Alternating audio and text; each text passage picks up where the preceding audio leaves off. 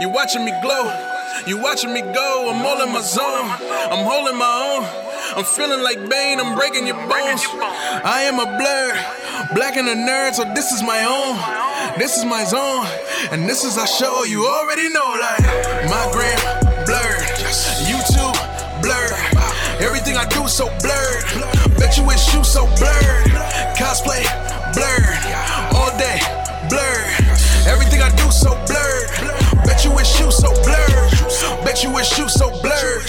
Talking about what we heard. Talking about what we seen. All through the eyes of a blur. Everything that we do urge. Flying like a super person. Plus I got super friends. We be teaming up early. Welcome to Blurred Vision, your window into the world of all things geek, movies, TV, or news. We talk about it every week. It's your boy Jordan with. Hello, it is Damien, the king of the demon world. Is this a new character you're doing now? I'm not a character. Okay. this is my co-host Michael, the Black Gay Comic Geek, and we are here once again to review all things in geek. Say hey, Michael. Hey, Michael. I hate you. well, we've got a packed week this week once again. A packed episode. We've got Incredibles 2 to talk about, man. It's been 14 years. I was just about to sing the theme song, but then I was like, I don't remember it. There's an Incredibles theme song? No, Da-da-da-da. Is that Yeah. James Bond? No. Something like that. Did you realize that the J- Incredibles world is set in like the 1960s? Yeah, the 1960s. I didn't realize I didn't that. realize that till today, actually. I, I mean, when I saw like the the tube TV and stuff like that, I was like, oh, now I'm getting it. I didn't realize. Yeah, I didn't. And I- then the, it makes sense with the spy theme song. Yeah. But yeah, that, that's that's one superhero thing we're gonna one animated superhero thing we're gonna talk about. What's more important than that is my hero academia this week. yes, Oh, you can't tell me All Might is not a better Superman than Superman. that show is so. Uh, fuck that show. In a good way, though. Yeah, I'm about to say, like, don't you dare slight the name of All My Hero Academia. And for all those that don't watch anime, fuck you. Yeah, pretty Do much. not skip the anime section this week because when I tell you that I I did I, once again I did another reaction video, I- even worse than last week. I don't know if I can release this one. I showed Michael before the podcast started, Yes. but I ugly cry. very ugly. Like you know how sometimes when those singers they get really into the song and they make these ugly faces, especially when they hit those notes. Those those are the faces Jordan was making in that video. Oh my! it's bad, man. Like I've. I don't think I've ever Snot was coming down his nose like a Viola Davis when she gets those. Ah, it wasn't that bad. It was- it was. it wasn't that bad. It was like full full on waterfall coming out his nose. I was I was looking at my mouth though. I was I was spitting. I was crying. It was like water coming out every orifice of my face. It was bad, but it felt so. that crease in his forehead. It was bad because like I had a bunch of um our listeners and even some of our cosplay friends hit me up and go like, "Yo, man, you need to a watch My Hero this week, and two do a reaction video." And when they all told me that, I was like, "I'm scared. what does that mean?" And there's a reason why. So when we get there, we'll talk about it. Don't skip it. but we got more stuff to Soon, talk as soon as. I played, as soon as I played it and the way it started, I was like, no, I don't think I'm ready. My origin. Yeah, I was like, I'm not ready. But speaking of origins, we have other origins to talk about. The ongoing origin of Cloak and Dagger, episode three was this week. Mm-hmm. We're gonna talk about that, and then we're gonna talk about some Supergirl. I guess Yeah, if we must, if we must. if we must. you see the difference in energy levels? That's exactly how I felt watching this week's episode of Supergirl, Uh huh. which actually now is the penultimate episode, right? Yes. Next Okay. week is the season. How many weeks have I Yeah, said? next week is the season finale This is the second last episode, Michael. This is the second last. I I think for the last three weeks, weeks I've been saying that. because nothing's been happening. And even still, this penultimate, this actual penultimate episode, nothing, Nothing happened. happened. what the fuck is the point? Well, we'll get there when we get there. But we're gonna wrap up with some news, as, uh, news of the week as per usual from Michael. Right? Mm-hmm. We got a bunch of trailers. Um, we're gonna give you a little bit of a teaser of some E3 talk with the Spider-Man trailer. But beyond that, we're gonna save the E3 talk for a separate video because you guys voted and you wanted to see a YouTube video rather than just have a podcast section. Of, yep. of the E3 I gotta stuff. make sure I curl my hair. I get it because you're bald. Nah, fuck you. I got a full head of hair, bitch. I'll give you some of mine. I got I got like a fucking square eraser top to spare right now. So All right. Kid and play. oh oh oh, and we've got uh Dark Nights Metal, right? No. Why why Michael? to be fair, Yes. I Tell your lies. no, this is this, your web. this isn't a lie because we're, we're we're recording on a different day than we normally record because this weekend is Father's Day weekend. Yeah. So I was going to take the time to actually finish it today Mm-hmm. for to be ready for when we record. But then I remember I was like I remember yesterday pretty much. I was like, oh shit, we got to meet earlier because it's Father's Day weekend. I can't yeah. I can't record. See, I have forgotten because I don't have a daddy. So Way to be morbid. I'm not morbid. I'm real. I'm Puerto Rican and black. Of course, I don't have a father. Okay. A stereo a stereotype. But I'm I'm the reality of this stereotype. Hello, darkness, my old friend. But before we get into all that, because I guess not into Dark Nights Metal, so we're gonna say that again for another week. Since Michael didn't read it again. I, am much? For, I'm, I mean, like I said, I was planning on being like I'm. I'm. Uh, I'm almost done. Like I finished Dawnbreaker. I finished my. When I finished uh, Metal Machine, I finished Dawnbreaker. You mean Death Machine? Wait, what's his name? Murder Machine. Murder Machine. There you go. I go. finished Dawnbreaker. Now I got to read The Drowned, and then I got to read three, four, five, and six. The Drowned is eh. eh. It's probably the weakest one of all, out of all of them, in my opinion. But we'll talk about it next week, maybe. I'm not gonna make a promise because we're the podcast of broken promises I said, every I week. said don't promise. yeah, And apparently. there's no holiday next week, so okay, so no excuse. no, no excuse So we can promise. for you. For you, Okay, all right, for me. Don't because do you, it for you me. might forget. Don't do it for me. Do it for the listeners. They're the ones that want it and give us four star reviews until we actually review it. Eh, they're not paying me. Ah, you cheap bastard. All right. Before we get to all that, before we get into the topics of the week, we have to talk about some iTunes reviews, Michael. We've got more. Uh, yay. Yay, iTunes reviews. Um, and speaking of iTunes reviews, our co-host, uh, our guest co-host winner, we are still waiting to hear from uh, what's her face, Sylvia, Sylvia, Sylvia. Acosta. I'm. I'm worried. She's not reached out yet. I think Jacob may have did something to her. That's a possibility, Jacob. If you're out there, we told you not to. Good job. you did good. Proud of you. but yeah, if we don't hear from you by next uh, podcast, Sylvia, we're gonna give that spot to Jacob. And I know he's sitting there going, "Yes, yes, yes." he's been hitting me up like every other day. Like, has she hit you up yet? I'm like, no. Oh, yes. Like, good, good. Um, but yeah, so let's get into some iTunes reviews. Our first review comes from Nightwing the Acrobat. So Dick Grayson himself. Uh, it's a five star review, and the subject is this Apple Podcast app is trash like dot dot dot. I don't know what he has to say. Um, he goes on to say, "Hey guys, Nightwing here, trying the podcast app one more time. Just wanted to say you guys are awesome and always go beyond plus ultra." With the amazing reviews, and by the time you guys put into the show, oh, and the time you guys put into the show, and Jordan, I thought you handled the Hero Daily drama like an adult compared to Hero Daily. Lol. Thanks, bro. People still trickling in telling me how much they support me for that whole thing. That's awesome. You guys, you guys are the reason why I do this. I love you guys. Uh, and as I joke, uh, yeah, and as I joke, I hope we hear more from the incident in the news since it's kind of comic news related. Well, I mean, there's nothing else to talk about. After that, we kind of just blocked each other and moved on. I'm like, yeah, not my news section. yeah, that'd be the special blurred vision drama alert. um, anyway, much love. See you guys next week. Stay nerdy, my blurdy. Stay nerdy, my blurdy. To you too, Nightwing. Uh, next review comes from the Rocket OG. It's a five star review, and the subject is Your podcast is amazing. Hi, I'm a big fan of the podcast and love how y'all talk about all different things from animated comics to different movies. I always love the energy y'all give off, and I always get a good laugh from listening to your podcast. Keep rocking and stay blurred. Stay blurred. Is that going to be a new saying? Stay blurred. Stay blurred. I mean, Stay we, blurred, yo. Word. we kind of have to. I like that actually. stay blurred, yo, word. no. No, I don't want it because that's that's how stay nerdy my blurdy started. Oh shit, it is. well, this is a little bit more harder than stay nerdy, my blurry though. That's that's a thug. That's the thug That's one. the thug way, yeah. If, So, you, if you're not soft stay, like us. Stay nerdy my blurdy is to appease the the white audience. And stay. Well, well, I like that. So what am I? Well, we already discussed that. We're Oreos. uh, P.S. Talk about power. Power. Is that like the other thing, like I'm Empire? watching that shit. yeah. See, we're not black. That's what I'm talking about. It's exactly why. Stay no- nerdy, I'm- my yeah, nerdy. like, I have no interest in power. Well, yeah, a Uh, lot of uh, it's, it's basically like a, uh, it's a better Empire, as I heard. more, yeah. Yeah. We're so white.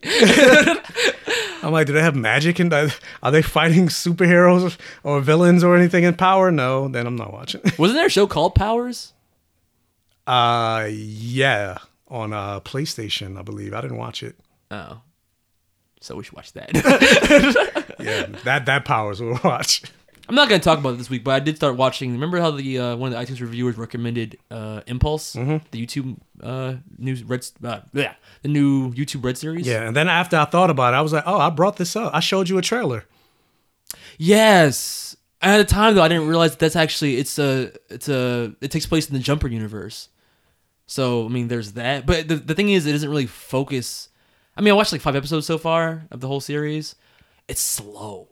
Like it, there's, there's, there's jumper elements, but it's mostly about this girl dealing with like an attempted rape and like the, the fallout from that. So it's like, it's pretty dark. Um, it's not. Seems to be the theme lately. Yeah, but like I think Cloak and Dagger does a better balance of like incorporating these superhero elements into the in the show more than that. Like, sometimes it feels too heavy, you know, like feels like too much of a drama and not enough jumpery. But that's just me. Well, Maybe we'll review it if you ever watch it. Maybe I'll do like a when I finish it. I mean, I'll yeah. like, When a I saw the tra- when I saw the trailer, I, I I just forgot about it. But yeah, I'll check it out. yeah, I think it's right now I'm at like a high pass. Is it all free like Cobra Kai?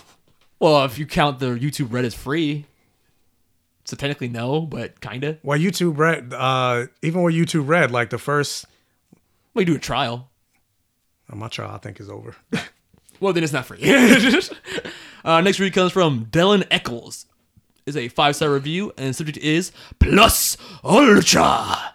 Uh, I love this review already. It's fine now. Why? Because Jordan and Michael are here. Thank you so much for putting me on My Hero Academia. Now I have to go back and find out when you first start reviewing it. You guys are my podcast besties. Keep up the good work. Keep telling us what's trash, and keep putting us on quality nerdy goodness. Thanks, Dylan. yeah, uh, yeah. I'm trying to think what episode. Yeah, I don't know. That's got to be in like the 20s.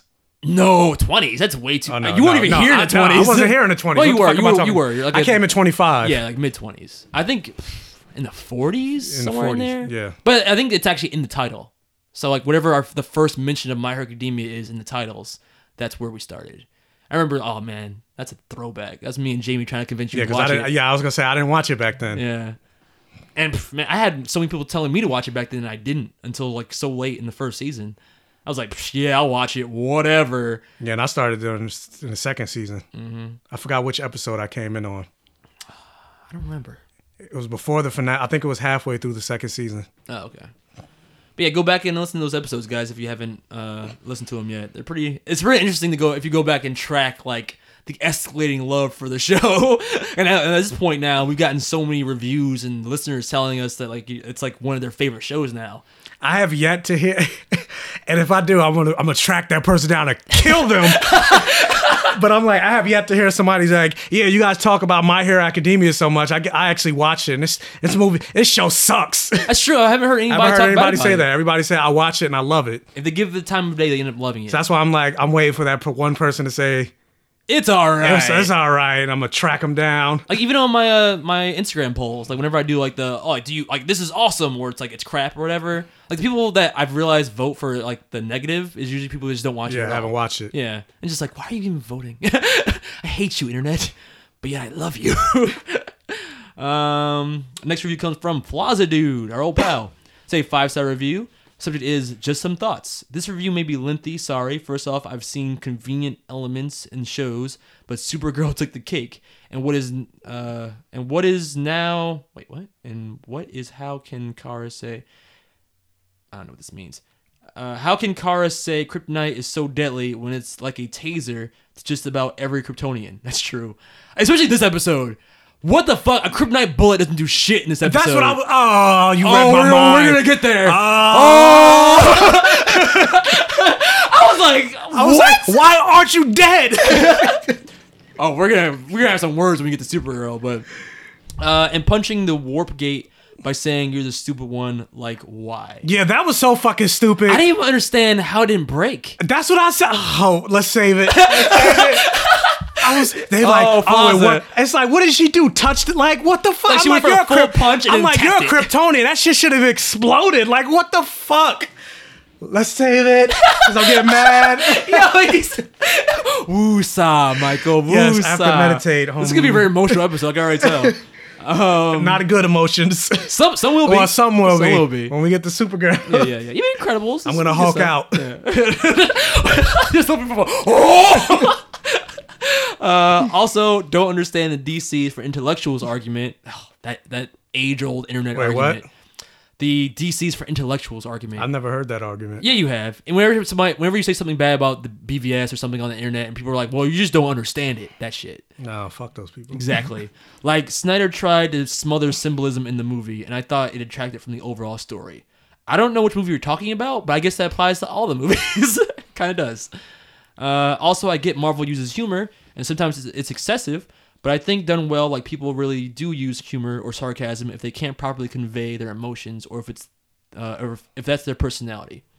Only saying this because it's been popping up on their po- on your post recently. He's talking about my whenever I post about Marvel.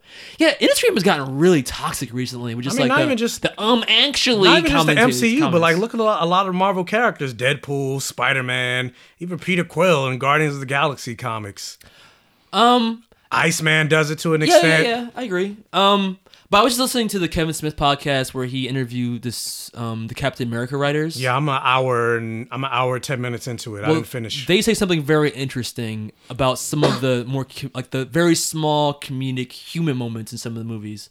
They mention like uh, for example the the moment in I think it was Civil War with Bucky and Sam in the car, where Bucky asked Sam uh, to move up his seat, and Sam's like, "No."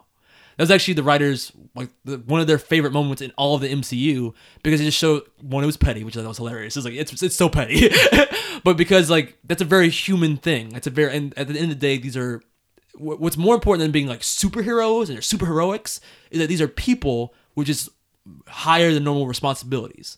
So like those moments ground the audience back to going like, oh, these are just people. Like this was something you would do with your friends. And at the end of the day, they're just two friends with the, their common best friend, which is Steve.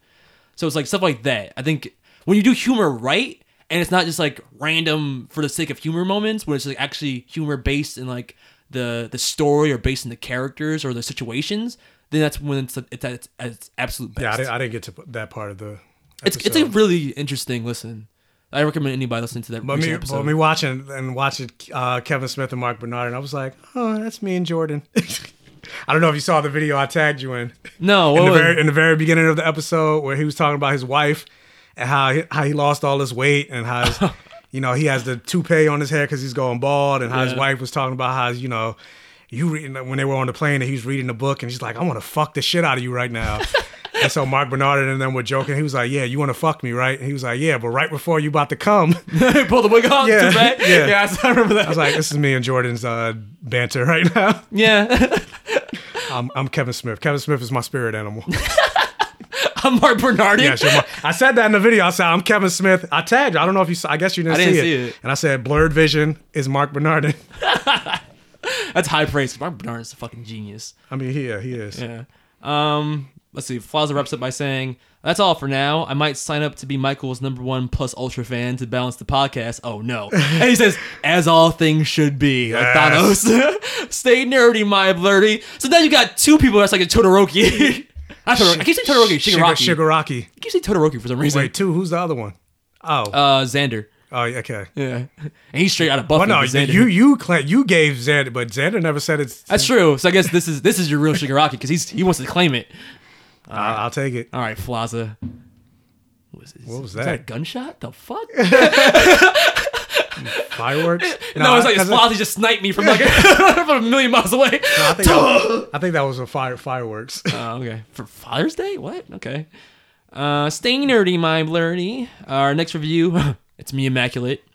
It's a four star review still. He still hasn't given us that fifth star. I think because it's Dark Dark Knight. Knight. Jesus Christ. Did he say last week? I can't complain about free content. What's going on? yeah, but you are. it's still free. Uh, just got two questions. One, do you think if they will finally have Captain America say Avengers Assemble, or even possibly that be the name of the movie, he better say it in his he last fucking, fucking movie. better, especially if it's the last. Yeah, good point. Um, and that'd be fucking. How epic would that be if that's like the leading charge at the end like the final battle. He says Avengers, Assemble, Assemble. and then Captain Marvel comes out, Black Panther, all then Wolverine and the X Men show up. Don't stop. My dick got hard.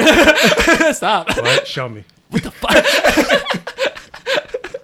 uh, and then number two, he says, if they did that on a scale of one to ten, god damn it, one being buckets and ten being Noah's flood, how much are you crying, Jordan? Ten. No, Jordan twelve.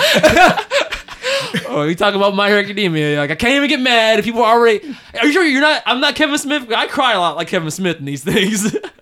Eh, I guess we're, we're, we have elements of both. we have elements. But yeah, I would I would definitely if, that, if they do it right, and they would do it right because it's Marvel. I I have complete faith in these Captain America writers. Yeah, I would. I could definitely see myself going. I mean, I, I, I, get I get the feels, but I just never. I don't cry. I, I, you now you've seen what happens when I see something super emotional. I ugly cry. That's my fr- and I've seen. I mean, I've been with you crying at other movies, but I've never seen you like that. no, that was that was a different level. we'll get there. And our last review comes from AKA the Spider Man. This, is- this is my Deku. This is our plus ultra plus uh, a number one plus ultra fan. Uh, it's a five star review, and the subject is one for all. Uh, hey everyone, amazing podcast as always. The latest episode of My Hero Academia was intense. In all honesty, I was crying the entire time. Yeah, he takes after me. uh, not because it was sad, but because of everything All Might as a character means. I was genuinely scared. Every time Deku and them shouted at him to beat All for One and give it his all, I felt all of that. And Jordan, I watched the episode right after our little talk, so my emotions were all over the place. Oh yeah, we've been talking a lot recently. He's a cool kid. I like him a lot. Uh, And if he's your Deku, just like all for one, I'm coming for you, Jacob. no! I'll point to him. You're next, Jacob. uh, anyways, I can't believe I got second and fifth place. yeah, me either. I didn't know you could do two reviews at iTunes at one time, so that's kind of amazing. Uh, maybe Sylvia would drop out or something. Oh, and Xander, it's on, bro. Oh shit, we're starting rivalries. Uh oh. Uh, I definitely go beyond plus ultra. Wait, does that mean Xander is my Bakugo? Aren't we the same age? Actually, I think they are. I think they are. That's awesome. Anyways, uh, congrats on the congrats to the winner though. That's all I got for this week, kids. Keep doing what you're doing and stay nerdy, my blurry. Love you guys. Go plus ultra and beyond. I wonder how many people we have that that listen to this podcast that are underage. I think it's Xander, Jacob, and Bradley. Yeah, he's also younger. Those are the three I know about. Yeah, we curse a lot. For, I was gonna say, why are you guys listening to us? hey, you tell a lot of dirty jokes for kids to be No, I don't. Yeah, you do. I'm very, I'm very PG. Pretty gross. This is what PG stands for. Yeah, you're right. All right. Well, he says till next time. Uh, thanks, uh, Jacob. Always great to hear from We you. We are bro. rated explicit. That's true. We are. So it's their fault. And, But and I was gonna say it's, it was rated explicit before I came on here. yeah, I always had a dirty mouth. But you you took it to you went plus ultra beyond with it. Did I though? yeah, you did. My first episode, no. Uh, the second, my second episode. What did you say? No, this is because this is when Chris sent me the message. Like, I like you on the podcast. You bring something out of Jordan. No one fucks like Gaston. No Uh, one sucks like Gaston. yeah, that's true. that didn't come from me. But speaking of going plus ultra and beyond on this podcast, I mean, we could talk Incredibles first, but nah, son. Nah. We're gonna start at the absolute height first. Let's talk about some My Hero. Oh, do you want to start at the height?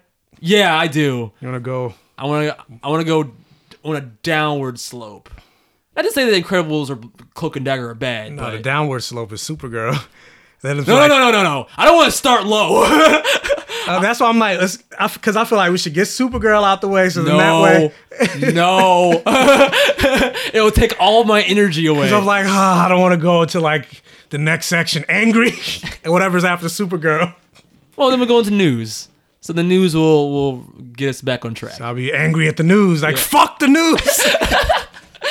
Better than starting sad. and this way, I like starting with Hero Academia first because this way we get anybody who's not an anime fan to like try and go. All right, I'm gonna listen then to. I just mean the they'll skip this first, Hope I'm hoping they don't. I think especially, especially 'cause- even if they are interested in uh, checking it out, they're not to want to listen to spoiler like the spoiler review.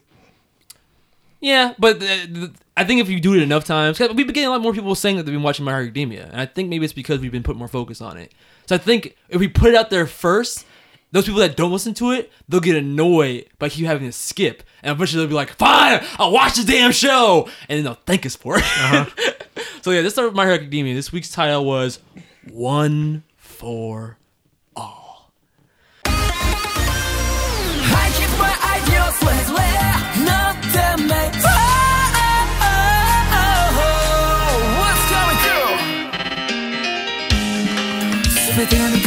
たサビ羽振りよく増やしてこの歴史。ありとあらゆるものセットリー。身に覚えのない。運命に殺されかけたこともあったし。死んだ目をして生きた時期。それでも今日も生かされてる。ってことは What's going on まださやり残してんだろう。修正のしようのない日々の中で。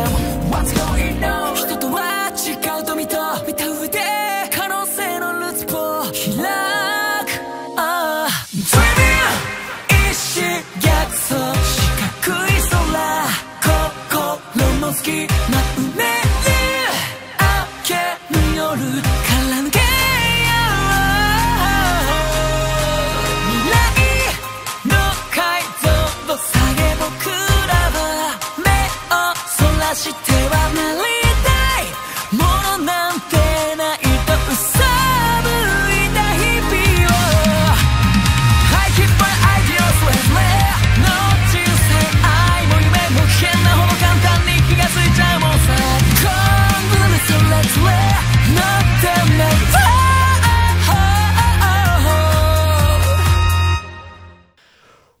I've got one note, bro. I've only got one note in my notes. All the emotions. That's all I got for this week. That's all I need. Because this week's episode, you cannot tell me.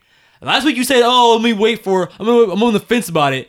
You cannot tell me that All Might is not a better Superman than motherfucking Superman. The symbol of peace. The symbol he of is the symbol of peace. peace. Uh huh. Are you with me now? Yeah, I'm with you. now you're with me. Yeah, Oh man, I needed this episode. the definitive Superman episode. I was even thinking, I'm like, I have never, because this is essentially, like, we could say it's Darkseid versus Superman, but I think more so, this remi- this gave me, this reminded me of the comic book event, Death of Superman. This reminded me of Superman versus Doomsday. Yeah, he's intelligent, and he's got like the swag of Lex Luthor and the intelligence of Darkseid and the, or the calculatingness of Darkseid, but like in terms of like what this fight represented, it was the the pinnacle of heroism fighting the ultimate evil for the sake of everyone. Even to the point where I know the writer of this has to be so influenced by American Western comics. Yeah, like I mentioned, Camino Ward, Yeah, yeah, Star yeah. Wars, and all that stuff. But just the fact that it did the thing that Death of Superman did, where it had the world tuning into this battle. Just like we, the audience, were like on the edges of our seat watching All Might fight for all of us. The the world of My Hero Academia tuned in on television. All the side characters, all the students, all the civilians people we've never seen before. just random civilians. We we got teachers, the the president, all that stuff. Like they were all watching this fight, just like us. The meta of it, so good. And like I uh-huh. said, man, I recorded myself, and you've seen it. I have never cried so hard, so much for something. Just not even just it being like sad, but it being so emotionally moving, inspirational. Yeah, it wasn't sad at all.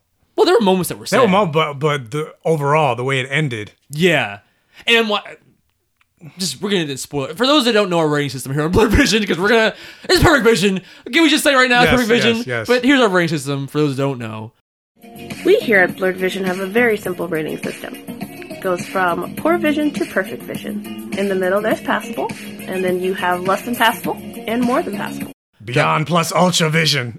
Yeah, that's gonna be our new rating for this Beyond Plus Ultra Vision because God damn it, we this, this whole season we've been saying this might be the best episode of the season or this No. this entire show. then the next episode, this might be the best episode.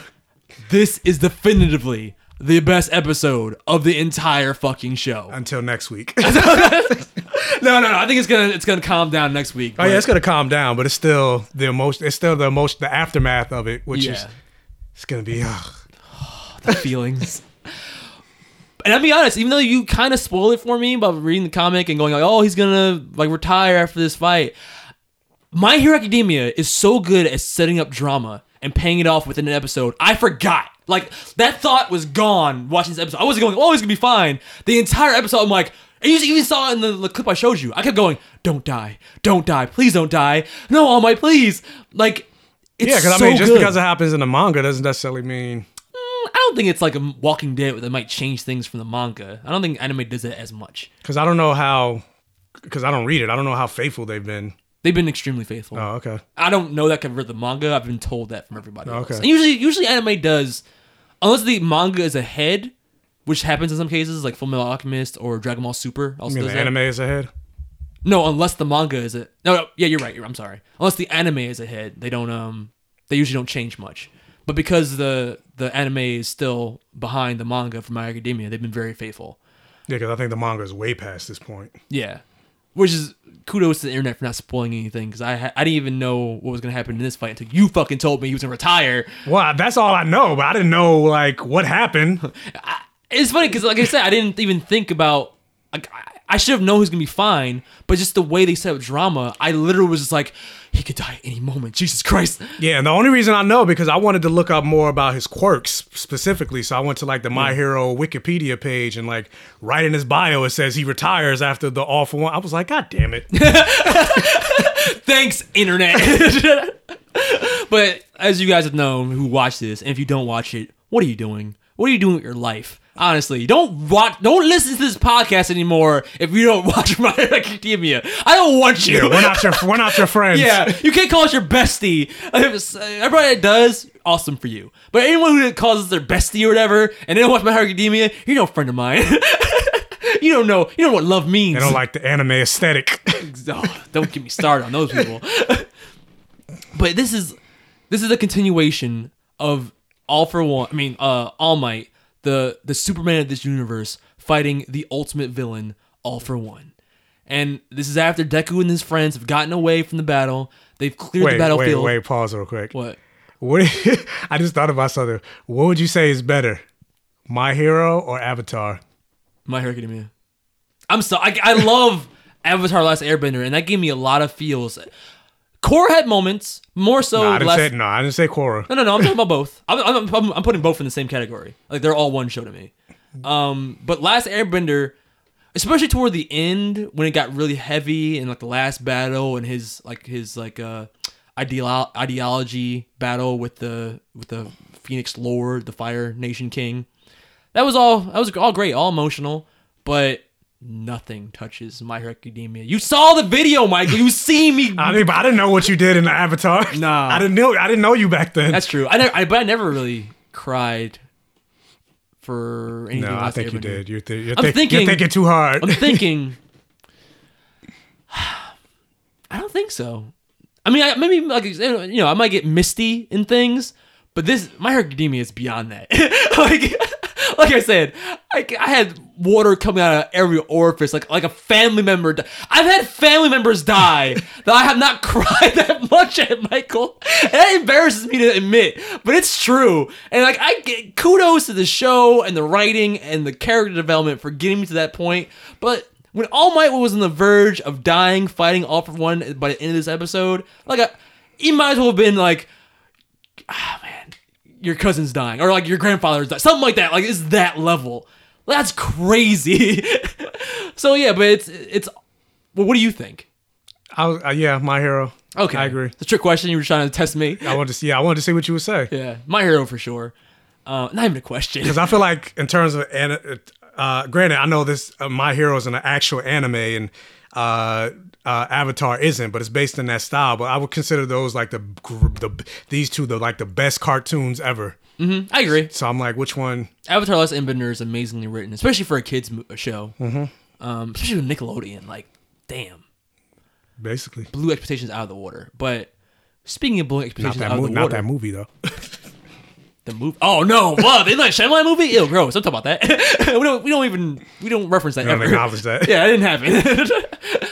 But So this this is the final conclusion of the All Might versus All for One battle. The kids are off the playing field. Now it's just Gran Torino, All Might, one random civilian. Yeah, I was like, who the fuck is? I was like, who is this? Why are you still here? like what the fuck? But in the I very was like, is she a pro hero? No, just No. some random chick. just one civilian left. There's like everyone else evacuated, but there's one chick there. But but my God, when she's rooting him on, that was the audience. They, they did again. They're so smart about just inserting small moments for the audience to be like, "Don't give up, All Might." I was like, and at the same time, I'm going, "Don't give up, All Might."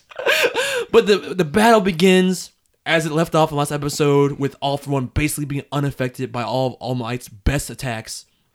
He's blown back. Gran Torino catches him. The battle ensues again, even though All Might's got like the stroke face going on. He's he's losing his powers.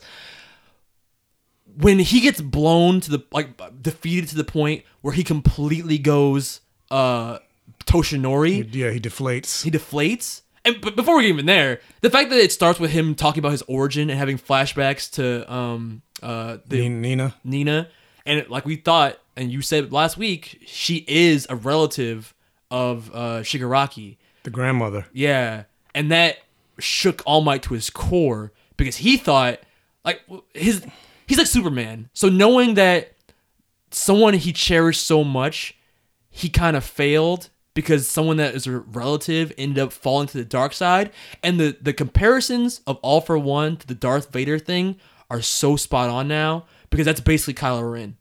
Like uh, the grandson, it's the same exact thing. Like this guy is a huge Star Wars fan, obviously, Kamino, all that stuff. But him losing his abilities and going full Toshinori during the fight, and then having all of the people in the world watching and finding out simultaneously that he's basically All Might has lost his powers. And not even caring. And still, they didn't even. Well, at first yeah, was at first, yeah. But that's what they took you through all the mo- emotions because at first it's like, oh my god, everyone knows. Deku's freaking out. It's like, oh my god. Now the world, you could see hope draining. Where it's like, that's all my. What the hell is going on? What's gonna happen? And then when the Justice League shows up, fucking Endeavor. I was even emotional when Endeavor showed up and saw All Might in that way. And instead of him being like an asshole about it, He wasn't. he was more like like i i you were my goal and to see you in this state like he was mad just that it was like how did this happen to you what are you doing like even his rival is his fan like that's the kind of effect all might has in the world. Even at one point gran torino tells everybody tells him that well, not he doesn't tell him but he thinks it like he's the pillar. Like the world and you feel it because the world's watching and like they they're going through emotions of like okay well he's depowered but then even though he's the power, like you said they start coming around and going okay well he might be depowered but he's still our all might. Save us all might. If you can't do it who can? Come on all might. All might! All might! And you just see the effect on the world that he is that's Superman talks about being this means hope. This symbol means hope. But god damn it, you could say it, but fucking All Might lives it. This show exemplifies it in the best way. I, and I can't help but compare it. Like I said, it's better than the comic book version of Superman vs. Doomsday, but the most prominent version now, unfortunately, is BVS. Mm-hmm. And that's like the gr- like if you were to grade a Doomsday versus uh, Superman fight, that's like a F minus. this is like a A plus plus. not even. A, not even a F. You just can't, you can't grade it. Just burn. Just burn the paper. This is a note. Come see me after class. Go to the principal's office. You you've been expelled. we gotta talk. Like we get no. this is unacceptable, Zack Snyder. Unacceptable. But yeah, But then you go to Justice League. He's the symbol of hope. We gotta Win. bring. We gotta bring Clark back because the world needs him. he's the best of all of us. Bitch, win. when was he that? But My Hero Academia does painstakingly exemplifies how he is. To the point where when the crowd is cheering for a depowered All Might, I'm right there with them. When the Justice League shows up, just like in the Doomsday Superman fight, at one point, the Justice League comes to help Superman and they all get defeated. The exact same thing happens here in My Academia. And Endeavor, number two, it, I like when uh, All for One complimented him. and was like, uh, Uh, as expected of the man who climbed, Climbed number up, two. yeah. I was like, oh my god, he got respect for these bitches. But he still don't give a fuck. no, he still give a zero fucks. He has no face. And that whole fight, he has no face, no eyes, no, eyes, no- nose. I'm like, I'm like, how are you breathing? alive? Yeah, how are you breathing? Like, what the fuck? But then I can say the same thing about All Might. He doesn't have a stomach. Like, how the fuck are you? And he's missing a lot of his organs. Like, how the fuck are you alive? Good, that's a good point. How do you do you eat? But like the when the Justice League are fighting off for one, they all get defeated, and it once again it comes down to All Might versus All for One, and he gives he hits him with that. He's like, oh well, or uh, what is it? Com- Kamui Woods. It's like I'm a. Re- we can rest. We can rescue these people to like get. Pe- if we could just take a oh. little bit of burden off of you oh. to to defeat this guy because you're the only one that can do it. All Might. yes. There's that, that that turn where everybody's just like, we don't care what you look like, we don't care what's on the surface, we know you're our guy, do it. I was, I was like, yeah, do it. but when then he rocks them with the like, I got your grandson, bitch. I got I got her grandson, bitch. I know you love your master, but I I was looking for the one thing that could destroy your hope, and this was it. I took the small piece of what was left of her, and I would right when I was like, yo, this guy is fucking like all that talk we had. bitch. Yeah, all that talk we had about muscular being a psycho. No, fuck this guy. yes, but that's so evil, and the fact that it works to an extent, like you. Again, just like when um Bakugo got captured before, and All my scream no, like when he gets rocked by emotion, I feel it. Like I feel that he feels it. So I was right there with him, like, oh my god, he like he he he might not win. I was at that at point, I was still thinking that All for One would win because there was like there was no chance in my mind. I mean, in some ways, he still did because he's not dead. he's not dead, but I mean, like, I didn't know how his battle was going to end in the end. So I was like, even if he doesn't win the physical battle, in that moment, he still won the emotional battle. He still won, like, the battle of wills because he was able to take something away that All Might couldn't just, like, willpower through. Like, he, he did take something from him. So I'm like, oh, you fucking asshole. Kill him, All Might. oh! But then when it comes down to him versus All for One, and then All for One goes, you know, before I wasn't even trying to kill you. I was trying to wear you down. Mm-hmm. I'm on, and he's, then he starts like talking about all the different powers he's combining Yeah. into his arm, and then his arm transforms into that yeah. giant. Full Resident Evil T virus. That's what it reminded me of, like Nemesis or Yeah. something. That shit was freaky. And I should. I, Claire. Oh fuck you, Steve! Steve! I forgot again and you brought it back! Help me, Claire! oh fuck you, man. But it was that thing where like and I actually the, like, in the video I, I literally go, What the fuck is that? I'm like, well, how's he gonna fight that? He's like, This arm is gonna destroy you, All Might. And when they do the clash, I can't tell you how fucking scared. I am literally butthole puckering, clenching the edge of my seat, like, oh no, no! And he does the punch, and his All All Might's arm starts exploding, blood starts spurting out of every single orifice. I was like, oh my god, oh my god, no! His arm did a Deku at one point. Yeah, like you can see his fingers and stuff are all like bruised and like uh, destroyed and brown, like when Deku's arms get overtaxed. So like, and, and that it felt like a Deku fight, and we never seen All Might get to that point. We've Nope. seen him go 110 percent and win. But we never seen him on the brink of losing. And very very reminiscent of the muscular fight too. I like the parallels there. But I still, I was still like, but is he gonna die though? Like, this might be the one time going plus ultra don't work. Even though I knew he wasn't gonna die, I was still like, how the fuck is he gonna win? Like, I don't know. I don't see no win for this. Because all for even after fighting the Justice League people, all for one wasn't. He didn't look like he took any real damage. No. he didn't seem tired. So I was like, what the fuck is gonna happen? And then it also goes to show because I mean, even Endeavor kind of talked about it. He was like, I saw the gap between us. Like, even with him being number 2 Mm-hmm. it's not like he fought all for one a little bit, like kind of like Vegeta. Like, oh, he, I could hang with you a little bit, then I get my ass beat. No, he was like instantly taken off the board. Mm, a young Endeavor too. Like so, I guess Endeavor more in his prime. So I'm like, yeah, if he can't even touch All Might, because when Endeavor showed up at first, I was like, okay, he's number two. At least if everybody together versus all for one, maybe they have a chance. Nope. Nah, son, not even close. I'm like, this is like Superman. Like no one's useful but Superman. Yeah, he had a, he had a Vegeta moment in uh, the Buu saga. He was like, "You've always surpassed me." Oh yeah, he Yeah. accepts it. Yeah. Yeah. Ah, all these feels. but then when they clash and All Might's arm is being destroyed, and then at the point where he goes, uh, damage nullification, just like the Nomu thing, I'm like, he's fucked. All Might's gonna die. It's over. oh my god, he can't go 110 percent anymore. He's already taxed Yeah, 'cause he's beyond already that. taxed. I go, oh no. I'm getting emotional just thinking about it. but then there was an earlier moment in the fight where uh, told him like, you can't fight head on. You gotta be more tricky than that because Yeah. he can't. Like he he knows how you fight. And he knows how to trick you with emotion. That's how he got you the first time. So it literally tempted him with the his his master in the first fight is what led to this in the first place. Um, and then the entire fight again, you're getting flashbacks to his conversations with her and flashbacks between Gran Torino and her about All Might and about carrying the torch and about being a symbol of peace and about the smile and all the things that make All Might All Might. So you got all these emotions going on and you're just going, what the fuck? How is he gonna get out of this? And then and at that point too, I was also like, this is how Deku is. If if he loses here, I, again, I didn't know what was gonna happen at the end. I'm like, if All Might loses, this is probably the only way Deku is gonna be stronger than All Might because he's got strength but strategy too. So I'm like thinking tricky, I'm like, that's a that's a Deku thing. Mm-hmm. Deku would be able to get out of this.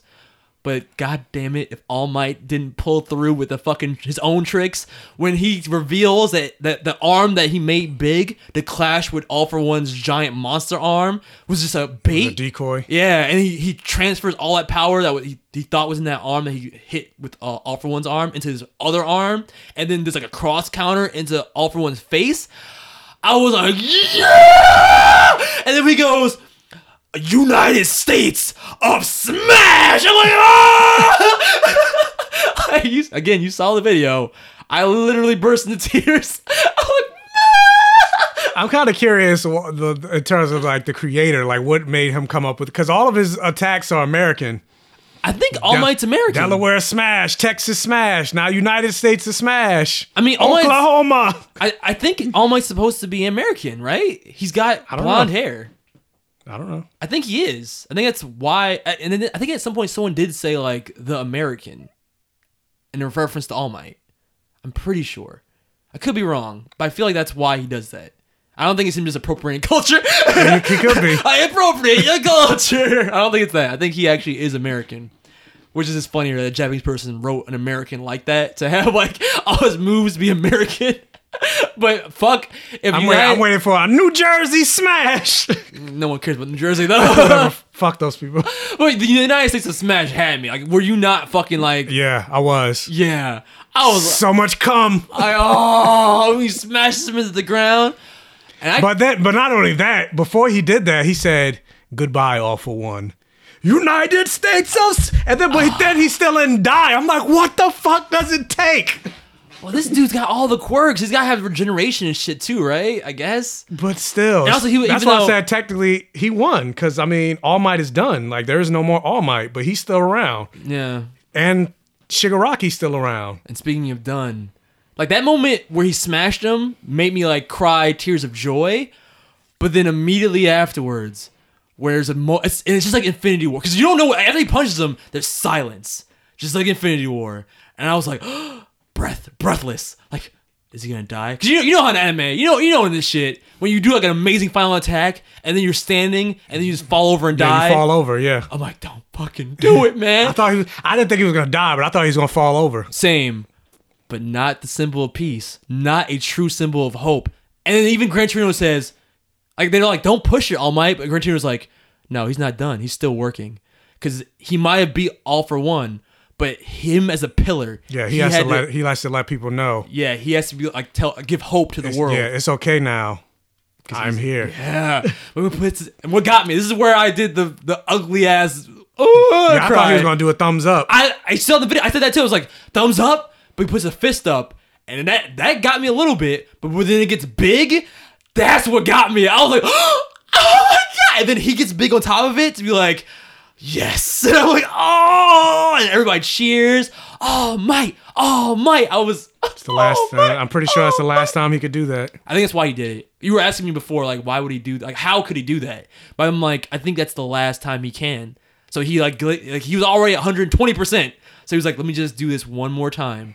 And then at the very end, what killed me when he points to the screen and he goes, "You're next."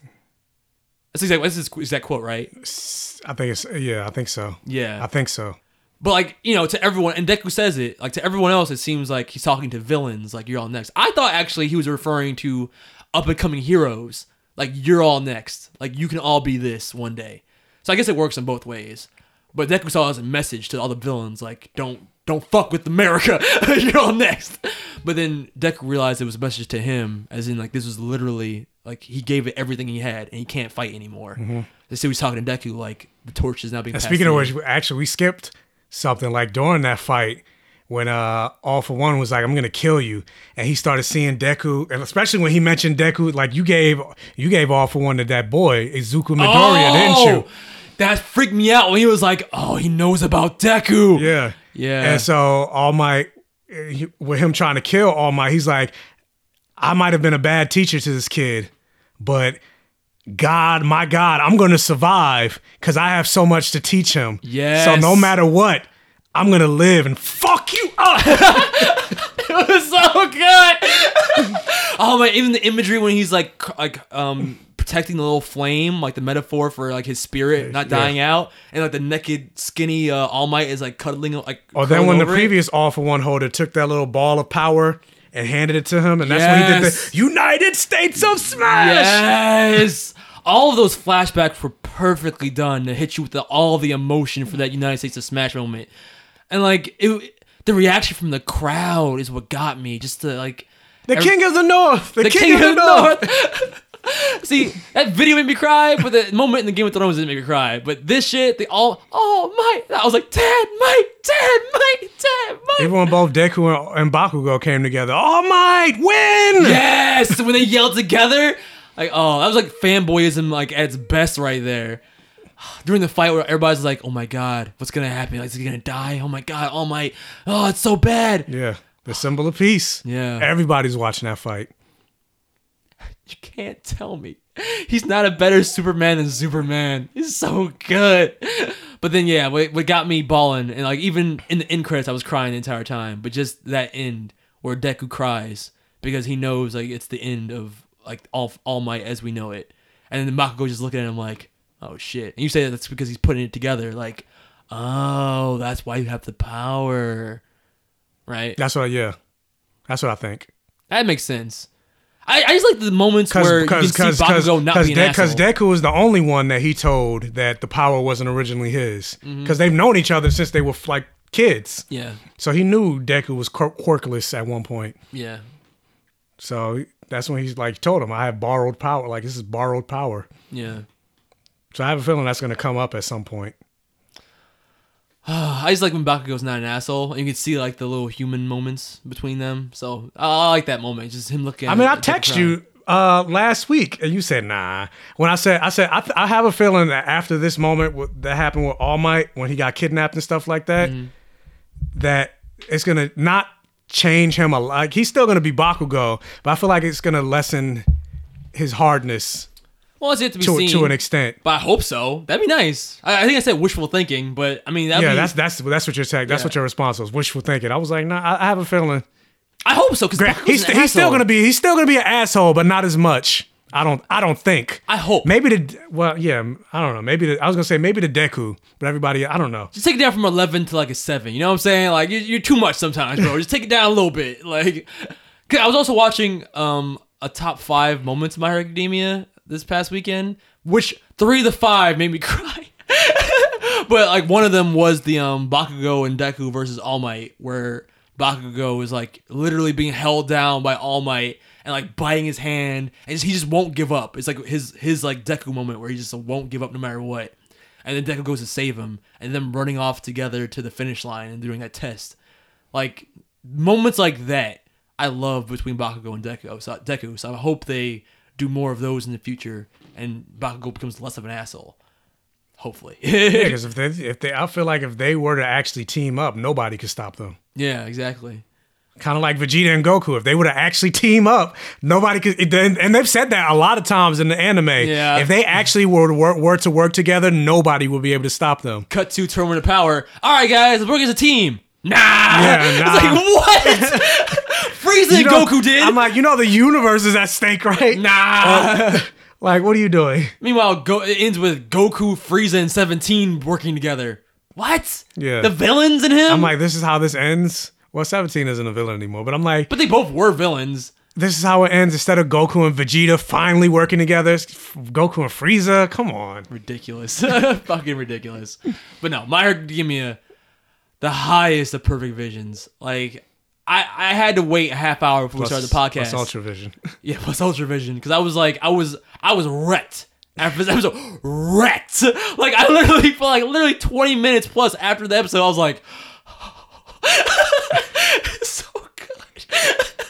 yeah, I'm gonna watch it again when I get home. Oh my god, I just can't get over. Like, what a Father's Day episode. like, you know what I'm saying?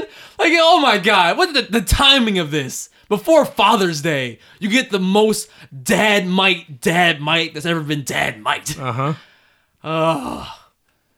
Ah. Raise that fist. Raise that fist, man. That moment was so cool.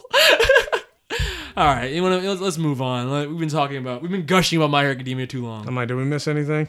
I don't think so. Like I said, my only note this week was all the emotions. I still want to, I, but I do want to know how the fuck is he dead? Like it looked like his head was about to explode when he took that United States. Word. I just love the like the fact Even that his mouth, the, the mask piece that he had on, that shit blew up. did we talk about the theory? I might have talked about it with somebody else, but did we talk about the theory about him being Darth Vader and Deku being his son? I've seen that theory online. Oh, you talking about? All for One, because whenever you get flashbacks of All for One, like you know, and they don't show his face, they show kind of his hair, and his hair is reminiscent of Deku. And we've already established that the main writer, uh, the the main writer, the writer, Yeah, but wouldn't he have a quirk? Well, no, not necessarily. His Deku? mother, his mother has a quirk. But not even that. His he can take quirks. So maybe All for One took his quirk when he was born. Maybe. It's just but just the fact that we've never seen his face. The main writer, the I keep saying the main writer, the writer loves Star Wars to the point where it's referenced everywhere. He's got a Darth Vader vibe for sure. I thought that before even I knew this theory. I just was like, oh, he's Darth Vader. That would be a very, that would be a crazy fucking twist. and that's why he, you can't. They they purposely don't show you his face, and Deku's father is convenient. well, I thought because he doesn't missing. have a face, because that's his injury from the fight. But isn't that convenient? I'm saying because if you saw his face, maybe it would look like Deku. And on top of that, where's Deku's father? They never even talked about that really. That's a, that's a trope in like these kind of things. But even like that's a comparison to Luke. Take one letter. Deku's an anagram for Luke, but you replace the D with an L. But then also same thing with for, for Luke Skywalker. He where's where's his father in the beginning of the story? person with no power gains power. Same thing for Deku. Uh, all for one. I mean, all for he's all for one. Um, All Might is kind of like his Obi Wan. Gran Torino kind of like his Yoda. He's small like Yoda. Like you know what I'm saying? There's all these weird. Which, now that you bring that up, that confused me. what do you mean? Because remember they showed a flashback to He was hot. He was well, not so even hot. not even just that, but he was taller too. I'm like, how the fuck did you? anime old age, man. It's a bitch. You hit you hit like 60 in the anime years, and you go you shrink four, like four feet. I'm like, how does that work? anime. but you see these comparisons, so it's like that theory kind of holds water for me. He was kind of hot though, didn't he? He was good looking. I'm like, that's Gran Torino. That's why I was like, what the fuck? and he had great hair in the flashback too. So it was like he wasn't that much younger, like 20 years maybe. So he was like 50 there, and now he's 70, I guess, ish. But yet he shrunk four feet. Yeah, he basically did. All that speed and kill your joints, Killed make you his- small. Yeah. But um, but yeah, dude, like, what do you think about that theory? I was gonna say, I mean, if it happens, I'll be like, oh no.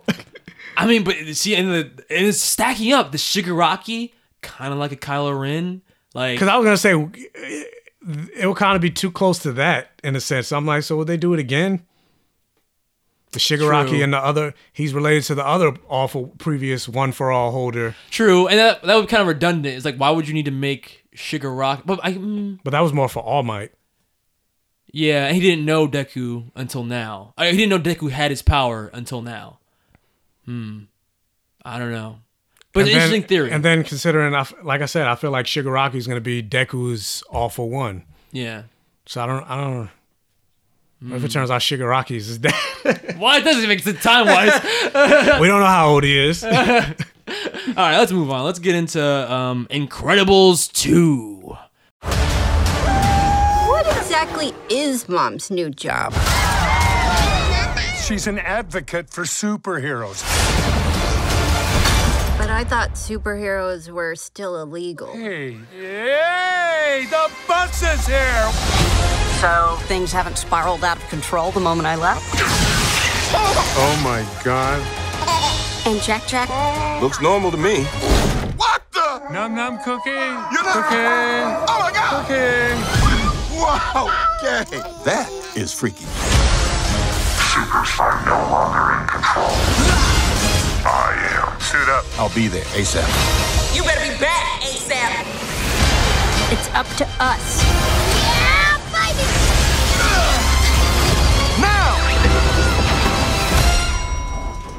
Hey, little baby, where are your ah, Like I said before, man, this is 14 years in the making. Yep, I was 18 when Incredibles came Don't, out. don't date yourself, bro. now everyone guess your age, and now they're, you're old as fuck. Whatever, fuck you. You're old. Not as old as you. Yeah, fuck you. But yeah, man. Um, let's just get into right into our, our thoughts about Incredibles 2, like how we thought about it compared to the first one. Um, we're gonna for this we're gonna do non spoilers first, and then jump into spoilers after we give our rating. So, what did you think of Incredibles 2, the sequel to The Incredibles? 10 years later, for, 10 plus years later for us, but for the characters, literally moments after the end of the first movie. Yeah, 14 years. Yeah, which is interesting. I I, I kind of would have liked them to kind of grow up with us, but uh, how what they did with the movie, I'm okay with it. But yeah, how how'd you feel about Incredibles 2? Yeah, overall, I enjoyed uh, Incredibles 2. Like I said, 14 years later, I would say out of all the Pixar movies, Incredibles and Toy Story are like neck and neck in mm. terms of which ones I like the most. Toy Story 3. But in terms the of- darkest one. Yeah, but in terms of, but in terms of rewatch value, I, I I watched Incredibles more than I watched the Toy Story, even if I like. I I don't know which one I like the most, but uh, yeah, I, I thought you know with with time and technology, like the technology got better, the animation looked great. oh, Frozone's ability looks fucking amazing now. Yeah, Fro. I, I feel like they gave Frozone more powers. Like he's way more powerful in this one than he was in the original. Agreed. I think they did a lot of like Iceman slides in the first one more so. Yeah, that's pretty much all he did. Yeah. And even then, like there were moments where he, even when doing that, he had to take some water because he was losing his ability. He didn't have to. We didn't see him drink any water. Oh, I gotta rewatch the first one. I, I don't remember that. Yeah, we didn't see him drink water in this one, Oh, even though he was using way more ice constructs. Oh, for sure. And so, so I was glad to uh, see more, more Frozone. Like, I'm Samuel L. Jackson, bitch. I'm, I should be the strongest Yeah, one. put me in this movie. I, I mean, technically, if he's if he's Iceman, Iceman is Omega. Yeah. But yeah, so I was I was glad to see more Frozone in this movie. Uh, glad to just get the Incredibles back. Uh, yeah, like I was saying, the animation was great. There was the lighting, like there was a action sequence with Mrs. Incredible on a motorcycle, like. That looked great. Shut the fuck up. Uh, because I, know- I already know what you're gonna say, but yeah, for the people that can't, for the people that can't see us, Jordan was giving me an expression because oh, you thought it looks great. yeah, Jordan's giving me expression because Miss Talking about lighting. Yeah, I Mi- was looking at the lighting, my Mi- dude. Mi- yeah, Elastigirl, her ass, she got a black girl booty. Well, was it bigger than the last movie? Like I maybe I Well, was I don't know. younger. I haven't seen. I haven't seen Incredible. maybe because I was younger. I wasn't that much. I wasn't that young when, I was, when the first one came out. So it was like it's not like I was like what were you, fifth, 14, 16? yeah, sixteen. So it's like I wasn't that young. So it's like I feel like I noticed it way more in this movie. Did I become more perverted with old age? I think that's what it is. I don't know, man. Her ass looks scrumptious. like That's why I said she had a black girl booty. eat the booty like groceries. Yes, please. I would. Like, goddamn. Like in the motorcycle scenes, especially. I'm sorry when she was doing that shit where like she was like. I mean, it could be whack with the motorcycle. Like, oh, why do you need a motorcycle? You're Elastigirl. But like when she was like separating her like the motorcycle into two parts with her elastic body in the middle. Spoilers, Jordan. Is that spoilers? but even that was sexy as fuck. I was like, oh my god. But aside from her ass, the way way that fabulous. that ass is a perfect vision. I'll say that right now. God damn. the way that scene looked was great. Like I had I had a good time with that scene. I had a good time too. Shut the fuck up. Finally, I get to do it. I get to be a pervert. I don't like it. what? It's only supposed to be me. Hypocrite. But I don't even know what I'm gonna say now. Uh, I'll talk more about the booty. Mr. Incredible's booty, no, uh, he didn't have one, so I can't even say mean, nothing. he's, he's thick too. Up no. top though. Yeah, I was Just- gonna not in really. the, in the body. Not In really. the, in the pecs. But yeah, so I, I enjoyed that scene. Uh, the the the moments with uh, she has to succeed, so I can succeed, so we can succeed. I like that line. yeah, uh, the moments with Jack Jack. I, f- I feel like Jack Jack stole this movie. He was he was Oh, great. yeah. he was great. And Especially compared to the first one. uh, definitely compared to the first one because I mean in the first one he didn't really he didn't have his powers. No, I think he. Oh, that's right. The little thing about Jack Jack was um, they thought they thought he was quirkless basically. Yeah, no, no, no, no. I mean, they did like a, a short about the the babysitter and him, and the babysitter knew he had powers too. I think I saw that. Yeah, but that wasn't in the movie. I thought No, that it was wasn't in the movie. Yeah, so there was no stuff with Jack Jack really in the first movie. Yeah, all the parents and even the kids thought he was. Yeah, only Syndrome knew. They thought he was Deku basically. Yeah, Well, yeah, and, and, and funny enough, I, I and this is why I'm like, see, Disney needs to get the, their rights to Fantastic Four back because they already did two Fantastic Four movies and they're doing them great. Granted, Pixar when the, the first movie they didn't have uh they didn't Disney didn't have the rights to them, but still, it's like, come on. I mean, the first Incredibles is doing superhero movies well before we even got to like the good era of superhero movies. Yeah, pretty much. Was that before Iron Man?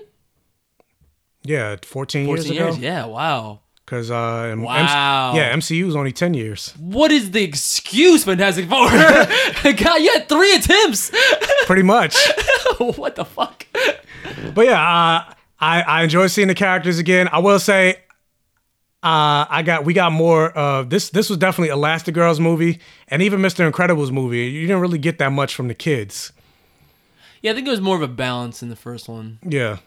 So If uh, not, leaning more toward Mr. Incredible for most of it. Yeah, but you then still the got- latter half it becomes about her. I was gonna say, but yeah, but you still got a sense of this one was more so just Elastigirl, and then later Mr. Incredible, but not so much. Like I feel like the kids didn't really do much. Yeah. Uh, and also I didn't really care for the villain that much. Oh, the villain was terrible. Yeah, the villain and the and Super predictable. It's very predictable. So predictable. Like, Like, I- like, I- the first moment, it's like, well, obviously. Yeah. What was his name? Screen Slaver. Screen slaver. Which, like, the concept, I like. I can say it for my review, but I, like- I like the concept. Yeah, I like the concept, But, but, like, it, they wa- didn't it do was no it was no syndrome. But it could have been because the idea is like that. That's very just like syndrome was relatable for like the the fanboy aspect. Yeah, toxic fandom. toxic fandom before toxic fandom was a thing, which now it totally is. Yeah. But like the screen slaver, I feel like we are like the Yeah, they could have they could have went like Black Mirror ish. Yeah, like, with, like know- with the with the uh, guy, the politician and the pig, and how people were glued to the TV. yeah, but they didn't go far enough with it. No, it. they didn't go far enough at all. Yeah, so I feel like there was just wasted potential there. But it, it could have been a great commentary on our current state of like uh, society, but they didn't do enough. Yeah, I agree. And even with that, like I feel like the stakes weren't as high in this movie. I feel like everything kind of wrapped up a little too quickly.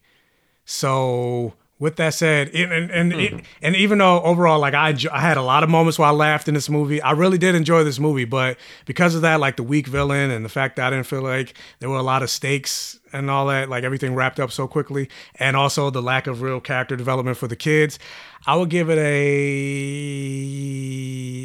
I'm wavering between more than passable and high more than passable. Hmm. I can just jump in right now because I'm gonna echo a lot of your points. I'd actually give it a more than passable. So if you want to just jump on that hot, more than that more than passable train, we're on the same boat. um, I'll- I'm on the same boat, just like the boat at the end of the movie. Da, da, da, da, da, da, da, da. all right. um, jokes. yeah, I got, got jokes and jokes and jokes and ha ha ha's. Um, but yeah, a lot of what you said is like same thing I felt. Um, I don't know about the stakes. I was thinking about when you said that. I, agree. Actually, no, I do agree with you because in the first movie, toward the end, especially that scene when they're in the plane and like the, the missiles are heading for the kids and Mrs. Fantastic, like I got a real sense of like there was like a, a chance of them dying. You know what I mean? It felt like that was a very real scary moment. There wasn't really anything like that in this movie. I never really feel fear for anybody's No. lives. Soon as something happened, they wrapped. They solved it. Yeah. And and this point, like they do a thing where like the stakes technically could be higher, but they don't go far enough with it. Just like the screen slaver. So that's that's, hmm, that's interesting. There's a lot of things in this movie that they could have done more with, but they didn't. Which I guess is a shame, and that's why it's not a perfect vision. But I mean, the, there there were comedic moments. I like that a lot. The I, I feel like they they drill down more on the dysfunctional family elements in this movie. So I felt like there was more of a balance of like what felt like a real family dynamic in terms of like a a, a, a woman that goes off to workplace and the father has to stay home and all that and the drama that ensues from that. So I felt like that was kind of interesting. Yeah, they basically flipped the movies. The first movie was about Mr. Incredible going out to be the superhero. But they didn't really focus on the mother in the first movie with No, the kids. no. Like that wasn't really a thing. It was more just him like the, the the metaphor of him basically cheating on his wife, but instead with a woman he was cheating on her with his passion, which was being a superhero. But in this it, they they they kind of give equal time to Mrs. Fantastic being a superheroine and uh, Mr. Fantastic staying at home with the kids and like and him being a superhero but as a parent rather than Super super dad. yeah, super dad. Um, so in some ways, I felt like there was a little bit more heart. I got to see the drama of like the family life a little bit more, but because of like the the wasted potential in the villain, because of like the the fact that they they didn't do enough with some of the it's really mostly the villain, the that dynamic toward the end. The third act really fell apart because of that. Um, like you said, Jack Jack does steal the show, but because the kids don't do a lot other than have like a really like, uh, Violet has like a one note kind of storyline in her B plot. That's like She's just angry. yeah, like you're just being. I, I think um, what's his name? Uh, Dash says is she on her adolescence? Like that's what it kind of feels like, just the generic. But like, even then, oh, I'm like- angry teenager. Granted, it was one no, but I feel like she got more than Dash did. Dash didn't really get anything. Oh yeah, for sure. But there wasn't any like real emotional moment between the parents and the kids this, in this movie, as opposed to in the first one. 'Cause I felt like there was some real bonding when the when the parents and the kids came together as a superhero family in the first one. Like, Yeah. when they stood together at, toward the end of the movie a couple of times, I felt that. Mhm. And this one I didn't really as much. Or like the kids had moments to shine, to say, you know, to to go after when they first got to the island and they first uh, started fighting Syndrome's robots and but there were moments to shine for them in this movie too, but it didn't when feel as impactful. First learned he could run, Run on water. water, Yeah. That's so cool. but they had their own moments to shine in this movie too. But because the villain wasn't as strong, and because the threat didn't feel as as threatening, it didn't feel as impactful. I guess maybe that's where it fell short. Um, I kind of like some of the twists in the third act, but again, this didn't go far enough. Um, uh, some of the new characters are interesting. They didn't do enough with them though, and because the villain's predictable, what they kind of do with some of the side characters is like, oh well, I'm just waiting for this turn to happen, so I'm not really that invested. Um, I guess the main point would just be that I, I wish at the. Mm, I guess we get into spoilers for that, but I I just feel like there was there should have been more done with some of the elements they introduced, especially with the some of the the um the drama between the father and the stay at homeness of it all. Like I don't know the the stuff with uh, Jack Jack. I felt like that was even kind of like a metaphor for a special needs kid. But like other than Mr. Fantastic, Mr. Fantastic, Mr. Incredible not getting enough sleep, there wasn't enough really like done with that either. Like his whole thing was just like, oh, I'm not getting any rest. Well, I mean, yes and no. Like I, I feel like they did go tropey with the whole "oh, dad doesn't know how to take care of the kids without the mother around." But I feel like they went a little bit further with that, like where he took the initiative to like, oh, like when we saw in the trailer, math is math, where he actually got up and tried to learn the math, and he woke his That son stuff up. I liked. I like Yeah. that stuff when it actually shows him bonding with the kids. I, I think that stuff was done better than the first movie. But at the same time, because there was no like the villain wasn't as threatening. When you get to the end of the movie, like you don't feel them as a superhero family as much. Especially since like the, the mother is removed for most of the movie from the family to the very end. She's with them in the beginning, and then she's with them at the end. But there's no in between really. Um, I did like the stuff with I get Mr. Fantastic again with Mr. Incredible feeling like um, she was living his dream. So I like that kind of like like bitter rivalry rivalry rivalry where he's kind of just like, okay, well they want you to do this because you have less collateral damage because your powers are less destructive than mine. But I like when the moments where he was like, look, you do it first, and then I can do it better. like that was that was cute. Um, but then again, when we get to the end, I just didn't feel that. Da-na, da-na, we're the family superheroes. It never really came together for me in that way. Mhm. Um, but yeah, so more than passable. Um, action was the action even better than the first one? I wouldn't even hmm. say it is. I would say yes, but there were more emotional stakes in the first one that made That made it feel better. Yeah, that Or made, the first one feel impactful. better. Yeah. maybe that's what it is.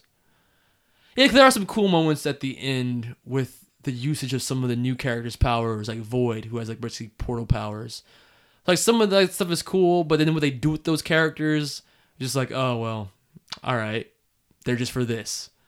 But you know, overall, good movie, but not better than the first one. But it's hard to beat the first one because the first one, like, it was was the first of its kind. yeah, the first of its kind, and it's you know it's hard to top your first time when it's that good. Um, but yeah, it could have been a lot worse. These these type of movies, like, like how many movies can you say that had a sequel ten plus years later actually lives up to any extent to the first movie at all? Not many. Not many. So it's not better, but it's also not a bad movie Not even ten plus years. Sometimes two years later, and it's like, what the fuck was this? Yeah. Oh my god. I, I immediately thought Sin City. Pacific Rim.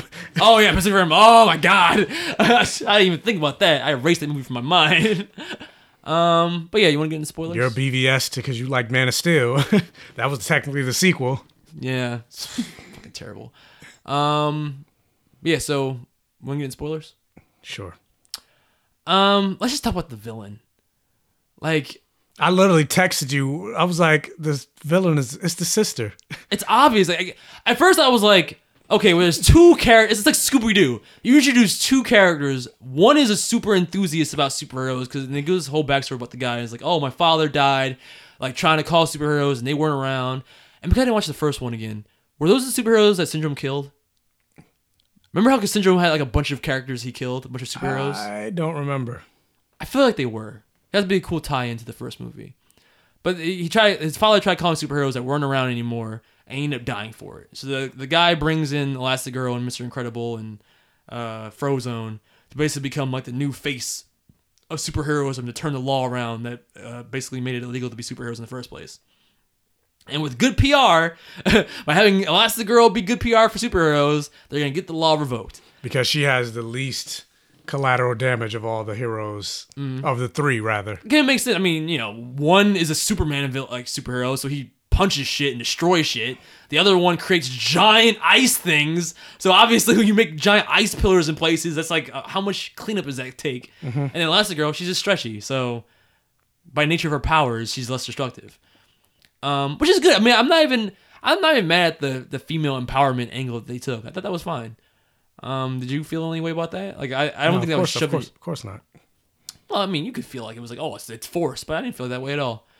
Um, Because, like I said, the first movie was his movie. Now let let this be her. I feel like if they do a part three, if they do it right, like let the first one be his movie, let the second one be her movie, and then let the third one be about the kids. on that note, I actually would really like a time skip, I would love for Jack Jack to become a villain. No, I don't want How that. How fucked up would that? I don't want that. I kind of want that. Because Maybe not a villain villain. Because you are a villain. Maybe not a villain villain, but like at least seduced, like a syndrome kind of thing, where maybe syndrome comes back and he seduces Jack Jack to be on his side. I'm like, how many times have we seen the, the like? The, yeah, you mentioned Kylo Ren, or, But it makes sense for this character. Like even in this movie, he's dangerous. Like he he is. he's but he's only dangerous because he's a baby.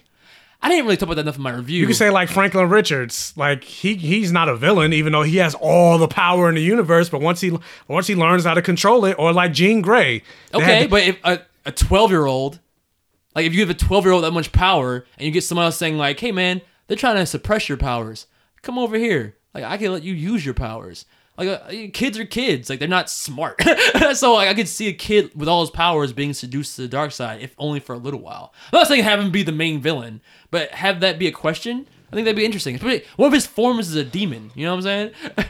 but I didn't talk about that enough. The moment where um he fights that raccoon, that was like one of my favorite parts of that movie. yeah, me too. Like that was hilarious. He's, he's watching. He's watching the old, old pro black and white program, and the guy with the black mask, and then he looks and he sees a raccoon with a black face. yeah, he uses all his powers to fight the raccoon. That raccoon wanted to eat that food no matter what. He's Yeah, like, because I'm like that raccoon would not leave. No, like he's after, fighting a god. after, the, after the first like blast out of his eyes, you would think it would have left. He's like, "No, I'm gonna fuck you." like, what are you doing, raccoon? Yeah. You don't have any powers. You, you, that raccoon was kicking ass though. he was. Um, what was I saying? Oh, but but uh, but I don't know. I think that'd be an interesting angle to take if they're gonna go that way. Especially if you're gonna focus on the kids, focus a little more on Jack Jack and like the possibility of him using all those crazy powers for evil. And it's kind of set up that he's dangerous and he's very much a um, what you call it? Uh, what's the word? I don't know. Ah, ah. When Where- you're where an you issue, when you're you're more hurtful than helpful in a group. Uh, that one. Whatever. like he was there Blurred Vision, the, the podcast where we need a dictionary. Yeah, a thesaurus. Um, because like in the even in the third act, like he was their trump card because he had all those powers that kind of helped them in places, like the laser vision and all the different powers that he was using. But at the same time, he was kind of like a hindrance in some ways because he was completely fucking up their their stealth mission to to break in and free the uh the parents from the screen slavers uh hypnosis goggles. Mhm. And like we were talking about the villain, Screenslaver, they introduced those two characters, one being the enthusiast, the other being the engineer sister. And it's like, okay, well, it's probably gonna be one of them. It's be kind of too obvious because the build looks just like the brother. But then as soon as they have one conversation between Elastigirl and her, and they're all chummy, I'm like, obviously. Yeah, she's the she's the villain. But even, but even before that, like when she was first introduced, she she she's based. She has this attitude like, "Oh fuck heroes." Uh, if they would have just went to the panic room, Yeah. Like it was come on, come on. Like I, but the, I was just like, maybe they won't make it obvious. Maybe it'll be the other guy because either one was obvious. But they were both like obviously like one of them was obviously the villain. So like the so the whole time you're going like, if this is supposed to be a twist, this is a terrible twist.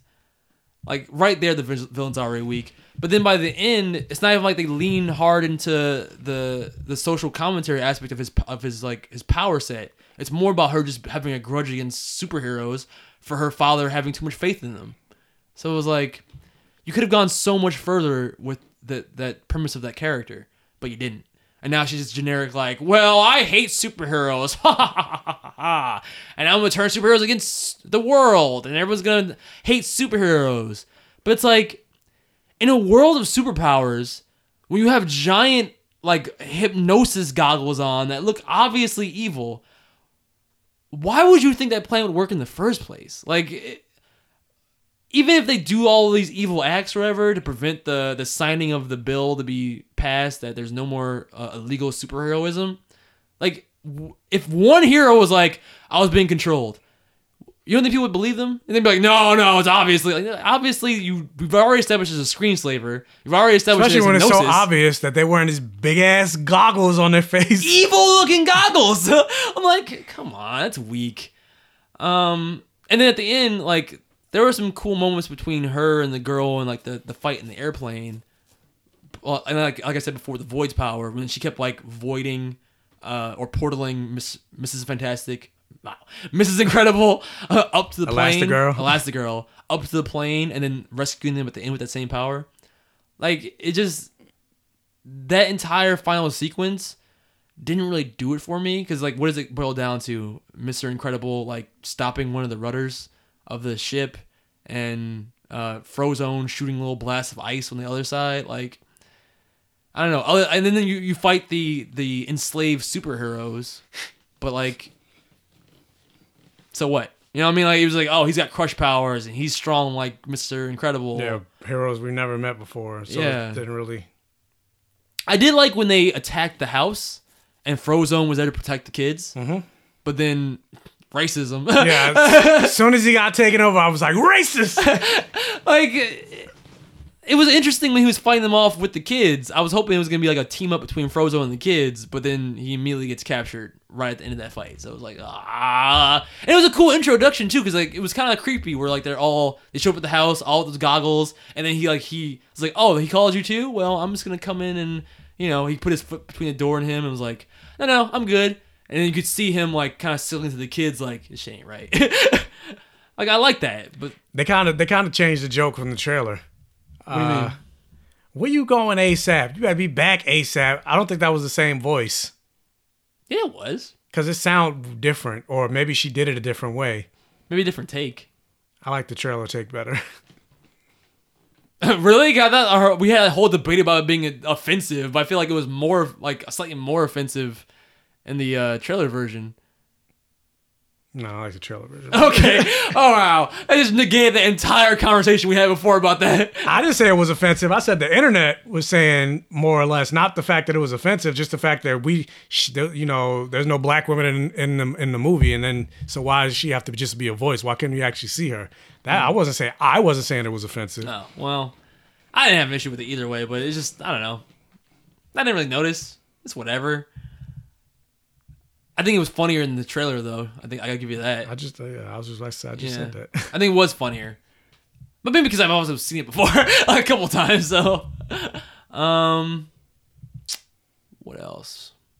Anything else in the movie you want to talk about? Um, no, I think we covered most. Elastigirl's booty is damn fine, son. Uh, next I'll take it back. I did like the action scenes more in this because the the stuff with her and the motorcycle chasing the train that was really cool. Yeah. Like her flipping with the motorcycle and like like flattening herself and like throwing the motorcycle into the air and exploding and all that crap just to like get to the front of the train. I, that was cool. That was cool. Yeah, really cool action sequences. Um, and I guess it goes with technology improving since the first movie too. But it goes to show you, like, it, is, it doesn't matter. I mean, of course, it matters Oh, how cool uh, something plays uh, out. We miss Edna. All right, That was funny. But but of course, it goes in, it goes to say like, um, it matters how much something, how cool something is when it plays out. But you need that emotion behind it to make something truly memorable. Yeah, action for the sake of act. That's what one of the main reasons we complain about Michael Bay movies. Yeah. Action for the sake of action. Like, what does this? What does this action mean? Nothing. Then I don't care. Exactly. But yeah, Aunt, Auntie Edna. Yeah. that was cute. And how uh, Jack Jack started acting like her. Like miming her. Yeah. With fucking a million and one powers. Yeah, and how uh, she didn't want to babysit uh, Jack Jack until she realized he had powers. And Yeah. he made the nose and the hair. I'm like, what? Can, what? What is the limit to his power? Like, They said he had like twenty something powers, right? he can pretty much do everything. Basically. And uh, I, Num what- num something I, something I didn't realize. I didn't know Brad Bird did the, does the voice for her. Oh really? Yeah. I thought it was a woman. No, it's Brad Bird. Oh wow. num num cookies, num num cookies. Can you can he hear you in the other dimension? Yes. I'm, I wonder how many takes Samuel Jackson said, "Motherfucker." Not enough. All right. Um, let's move on. Let's get into some cloak and dagger. This week's episode was titled "Stained Glass." Welcome to the birthplace of New Orleans voodoo. Hello? Now, deep breaths. Let your thoughts flow through your mind. What exactly did you see? What, are you just gonna stand there? The end will always be the same. What's happening to me?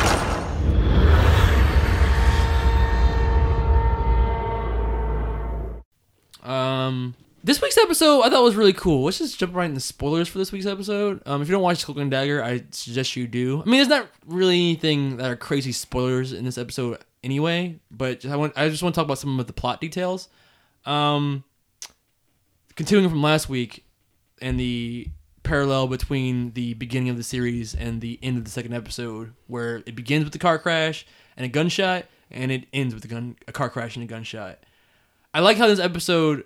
Str- we were talking about how they, they parallel each other, the two characters in every episode. Mhm. But this, I like how they did a straight up story parallel where it starts with her perspective from the car crash, and like even with the point where like her ears are ringing, she's dazed, and then like it comes into focus, and you see Tyrone talking to her, and then it goes through her like the aftermath of that, where um the she's going through like the the emotions with the law and how the, the a detective is um finding out that uh, the assault that was placed on her actually wasn't just uh, the dude being assaulted by somebody, but him uh, possibly attempting raping somebody. Mhm. And I like that she put the pieces together. Like you got like really cool, really quick. yeah, you got like scratches in your face. We call those defensive marks. Yeah, why was your belt unbuckled? Like, oh shit, she's on to you, bitch.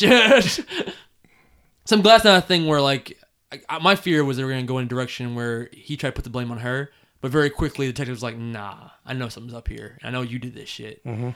Um, and then on the flip side, it the story doubles back after like the first 10 Which so confused minutes. me at first. I was like, did my TV reset? Like, what the fuck? but I like it because like that the first scene ends with her getting back in her fucked up car and driving away, and like I hope we never see each other again. And you hear the car like the sirens coming, and he's like, "Oh shit, is it the police?" But they don't follow up with them. So I was like, "What happened?" Like I thought I was gonna be running away from the cops in the next scene, but then they wait until they finish up the beginning of her story, um, and then go back to him, and then it shows the events that take place after that moment for him and it's him basically going to the church, questioning God, like, why is this happening to me? Uh, his female friend stumbling upon him, finding out, hey man, like you say you're cursed, like come come to this this Because she heard him praying. yeah this tourist thing I do about voodoo, and him getting like some voodoo spiritual uh, advice basically, and doing like a like a spirit bath to kind of come in touch with his spirit side or whatever the hell. But I like that at that moment, both of their stories once again converge. I'm like, why he need a spirit bath? Shane ain't no spirit bath. I mean, oh, I actually found out about the comic. The things that happened that we thought were good changes were different in the comic. So he actually did steal from her in the comic, and they both were drug addicts. More so Wow. him. His powers were literally tied to him being a fiend, and her, him and her touching healed him of his um, addiction. yeah, I'm glad they didn't. I am so glad they changed that. I'm glad they didn't lean on the them being drug addicts, like cocaine addicts, basically in this. That would be really whack. Mhm. Um, I guess it's a product of the era, like the '70s or whatever, '60s, where Yeah. it came out. Um, but I like again when the the storylines converge, kind of in the middle, and you get those really deep, like symbolic uh, dream sequences where they kind of see into each other's like, not even just their past, but kind of like their lives. Like, how did you feel about those dream sequences? Uh, I, I I enjoyed them. Uh, like you said, there's a lot of crossover because you know their powers are so closely connected. Yeah. and it it, it kind of more or less showed why they need to be in each other's lives because of the way the dream sequences played out. Yeah. and all the different scenarios that kept happening with the dream, and like with uh, Tyrone and how he essentially he's trying to go after that guy that killed his brother, choosing vengeance. Yeah, and every time it happened, you saw Was the noose choosing vengeance or a metaphor for him hanging himself? him hanging himself. Okay. Yeah. I thought so. And I love like that whole the Tyrone sequence where you hear it's not This Is America, but the song has America in the title over and over again, and you see like the police chasing him and stuff like that. and even chasing him with torches at one point. Yes. which I'm like, fucking Riot riot cops beating their shields. Yeah. Like very much symbolic of like, you know, uh, like the black experience in America. So I thought I thought it was, but I was like, please don't show. I was like, please don't show him be hung. So I'm, I They mean, kinda They, did. they kind of did, but they didn't. I was Yeah. like, don't don't do it, don't do it, because I don't. I'm gonna be mad. But I thought it was like I, I don't think I would have been mad just because I think it was that's one of the few times in these superhero shows I was like, oh, this is deep. Like I had to like I had to sit back and go like, what does this actually mean? Like I had to like kind of piece it together. Like okay, all right, I see what they're doing with this. It's kind of I like the direction of this. Well, yeah, I think I think the dream sequence was interesting, uh, but kind, funny enough, a- after I watched it though, I was like, even with the dream sequence, they make it seem like he needs her way more than she really needs him. Because I'm like, what did her dream sequence really mean? It just said it was just don't run, but with his, it was more about you know I can more or less calm you down from this path or veer you off this path of essentially ruining your life. I don't. But the, I think it's the same for her. And I, they both say the same phrase. I wrote down. Hold on. Um, you need to try something else. Yeah. Like because they're they're both. But for her, it was like just don't don't run. Well, but the, remember how I said before that the metaphor is like they're both trapped. They were both trapped in that accident, and they're both trapped in the in the the the cycle of their own lives now. And I think both of them, in their own way, and even he was literally running. I think that both of them are running in their own way. They're not solving the the issues in their lives correctly, and I think the other balances them. You know what I'm saying? Both of them are balanced by the other person. So I I don't know. I think it's equal. I think they both need somebody to pull them out of the the the poisonous cycle to borrow a phrase from the show, the poisonous cycle of their lives. That's what I kind of got from it. Like, and yeah, yeah it's kind of more basic. Hers is more basic for sure. His is way more layered. But I mean, hers is just like you know, like the water, like stay away from the water. That was like you know, a throwback to the the the accident where she dr- almost drowned. But I like that. Like you know, it's her running is like her doing, and that's why the the second I feel like her second vision was more uh meaningful than his second vision. Because her second vision was like the little girl version of her giving pills to people and like in the church and them all like basically passing out on the floor afterwards.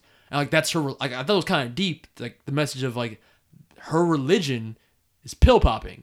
Like, I mean like that's her fa- like she puts faith in that that's Mhm. what heals her like that's kind of deep Yeah, we saw. I mean, we saw that in the first episode. yeah, but but I mean like that being played out symbolically.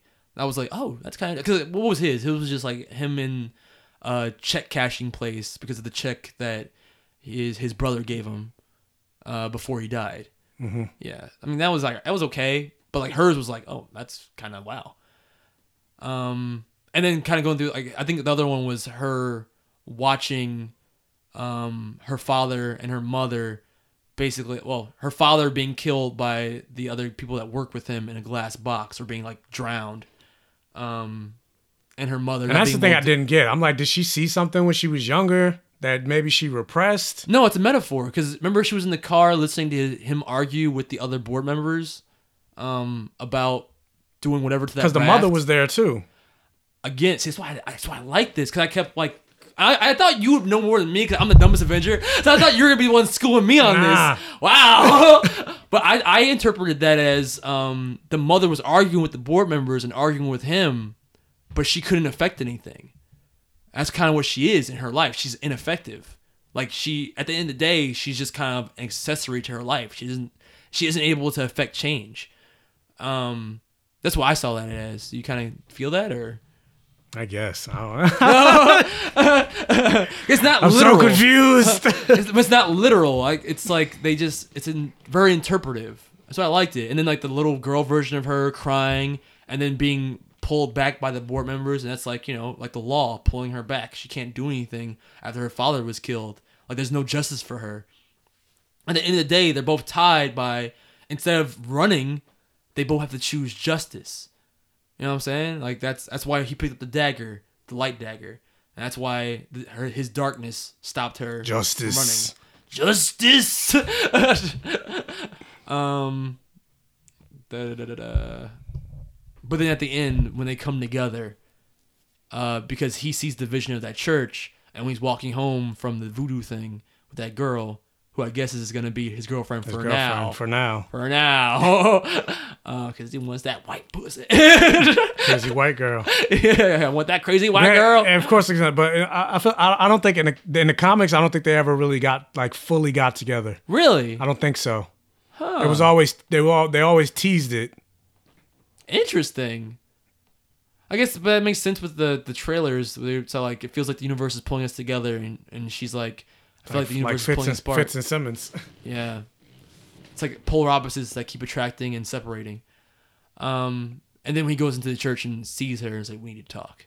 Like I, I like the whole movie. I mean, whole movie. The whole show. It feels like a movie. Like It does feel like a movie. Again, the art direction in this show is fucking phenomenal. Like the, it's like the mo- musical montage segments they use.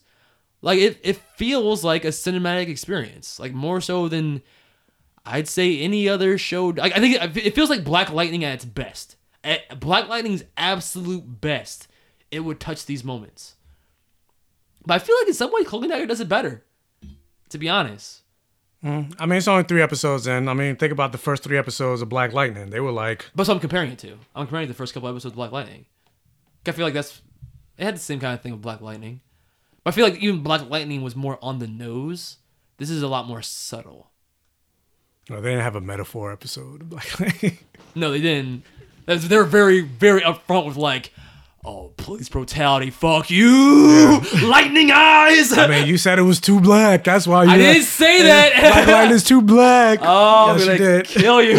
Dropkick. That first episode, yeah, I, I mm. like, I liked it, but it was kind of black. It's kind of black. Even though black is in the title, but I Never I, said these I was, words. Wasn't expecting that. Never said it. It was, it was- it was very African. nope, definitely didn't say that. You did. Uh, what's what would you rate this episode? Yeah, I heard, yeah, black light, and I thought I heard jungle music in the background. Like, Whoa! Why are you starting these rumors? I thought we were friends. But I don't know. I I give this episode. I don't know because I feel like a lot happened, but then nothing happened. And and I, mm, I kind of agree. because I mean it was. I don't know. But Like this is the episode that brought them back together because they they weren't together for those first two episodes really, except for a couple of moments. no, but then even in the bringing them together, they weren't together. It was they were together in the flashback or the whatever the vision. Yeah, but I think that was a cool way to have them. And it wasn't even really them. It was the kid. Ver- it was the adult version and the kid version. But I like that. Yeah, I'm not saying I I, like didn't like that. I'm just saying they still weren't. They weren't actually together. I, yeah, I see that, but I feel like this is the conclusion of all these parallels that have been happening in the show up to this mo- up to this time. It feels like the climax of that, where like Yeah. now they they have Yeah, like they've this this, established this the episode was connection. definitely the table setting. So I'm like a lot happened because I mean it gave you a lot of information, Mm. especially with the two characters and them learning about each other. But it was it's stuff that we kind of already knew more or less. Now the voodoo stuff. Now that Luke Cage is coming out soon, I, mean, I think next week actually. Next week, yeah. Damn, that's fast. But yeah, th- now you know voodoo's gonna be in that too. Even though you know these Things Crossover. are, these things are barely connected, but I think that's, I like that where it feels like okay, maybe this is this is the same kind of No, world. Cloak and Dagger going to show up in Luke Cage. That'd be awesome if they did. It would be. That's not. what if they were heroes for hire? I mean, if anything, I mean, if Ah. anything, I feel like, granted, they're on two different networks, but I don't see why Cloak and Dagger can't team up with Runaways. Granted, Cloak and Dagger is a little bit darker, but still, yeah, it's on Hulu. They so they can do whatever they. want. It's the internet. They can do whatever they want. I wish they would. Maybe, That'd be cool. and then it'll be in line with the comic. Yeah. But yeah, I feel like a lot happened, but nothing happened. But overall, I mean, I still, I still liked it for what it was. But I wouldn't give it a perfect vision. I'd give it a more than passable. I actually would give it a perfect vision, just because it's very rare that I've had moments where I had to actually think about something in a superhero movie, a movie, a superhero show. Like, real. Well, next we're gonna call it Supergirl. That's a like night and day difference of like what I feel like the quality of writing is between superhero shows out right now, and I feel like yeah, not a lot happened, but like I was very intrigued this episode, especially with the the smart writing of like having it be a parallel to the point where you follow one character from one event and then you go back and you follow that same character from the same event and then they connect through that common vision and then by the end that vision is what leads them back to each other. I think that was very interesting. So I think I think I'll give it perfect vision for the right, not so much like oh it emotionally blew me away, but just for the the intelligence in the writing. I think is why I really appreciate this episode. That's yeah, very rare. The the writing is very smart. Yeah. But, but like you said, something about something once at one point. It was like, what gives you, what gives you a perfect, what's uh, gives you a perfect vision is how you felt at the end of the episode. And for me, I was just like, that was interesting. I'm still into it, but I wasn't like, like I felt the first two episodes where I was like, oh shit, this show was great. Like this show was great. It was just like, yeah, that was that was cute. Oh wow. I think maybe because maybe you didn't understand the deepness. No, Maybe that's why. on this episode, I'm the dumbest Avenger. For once, Hulk smart. oh, big monster. All right, but talking about big monsters, let's talk about Supergirl's version of Doomsday, or what was her version I of was like, Doomsday at one point. I saw, and this, and this is even the title, even the fucking title of this week's episode. Pissed. I, I literally, I wish I could record myself just reading the title out loud. Symbol of peace. No, I rolled my eyes at the title. This week's episode, Supergirl, was titled "Make It Rain." Sam is alive and Rain is dead. You're naive. Only one of them will survive. The stage is set for the ceremony. Bring us rain. Sam, your blood cells have mutated. Rain is still alive. When? What happened? The Dark Kryptonians are here. Wipe out all humans. Oh yeah, I remember that. What the fuck? you know what intelligent writing? Bruh, when your pun for the, the the penultimate episode's title is making it rain, come the fuck on. I mean, wasn't the Flashes like penultimate? It was some shit. I don't remember. they were all terrible. All thinking puns, or even the season finale. We are the Flash. they were all terrible. You're comparing it to like the worst season of the Flash yet. Oh, it was like so, no, it was something like I think or therefore I'm. Uh, yeah, something. It was no, something. there was a lot of Flash titles that were like thinking puns. They were all fucking terrible. But this is even worse. Make it rain. What are you, Lil Wayne? Like, I make it rain on these hoes. I make it rain on it, these hoes. it was spelled R E I G N. That's why it's a pun, Michael. a pun is a play on words. Oh, I can't even. I don't. Where to where to begin? I don't even know. Who cares? Sam's dying. She's becoming Rain. Okay. Or Rain is a separate entity now. Yeah, she's like one becomes strong, so the other becomes weak. What? What? but now we got the evil Kryptonians, and now they instantly all have Zod level powers. We're just like, oh, we're here But for five so- minutes. but they're- laser beams. But they're not it. strong enough to punch a punch through a panel. Them punching a panel just makes it turn on. You know, let's, just, let's just jump to the dumbest fuck shit in this That's episode. the strongest fucking panel I've ever saw in my life. So the evil Kryptonians need the blood of the other two world killers, which of course is still at the goddamn DEO.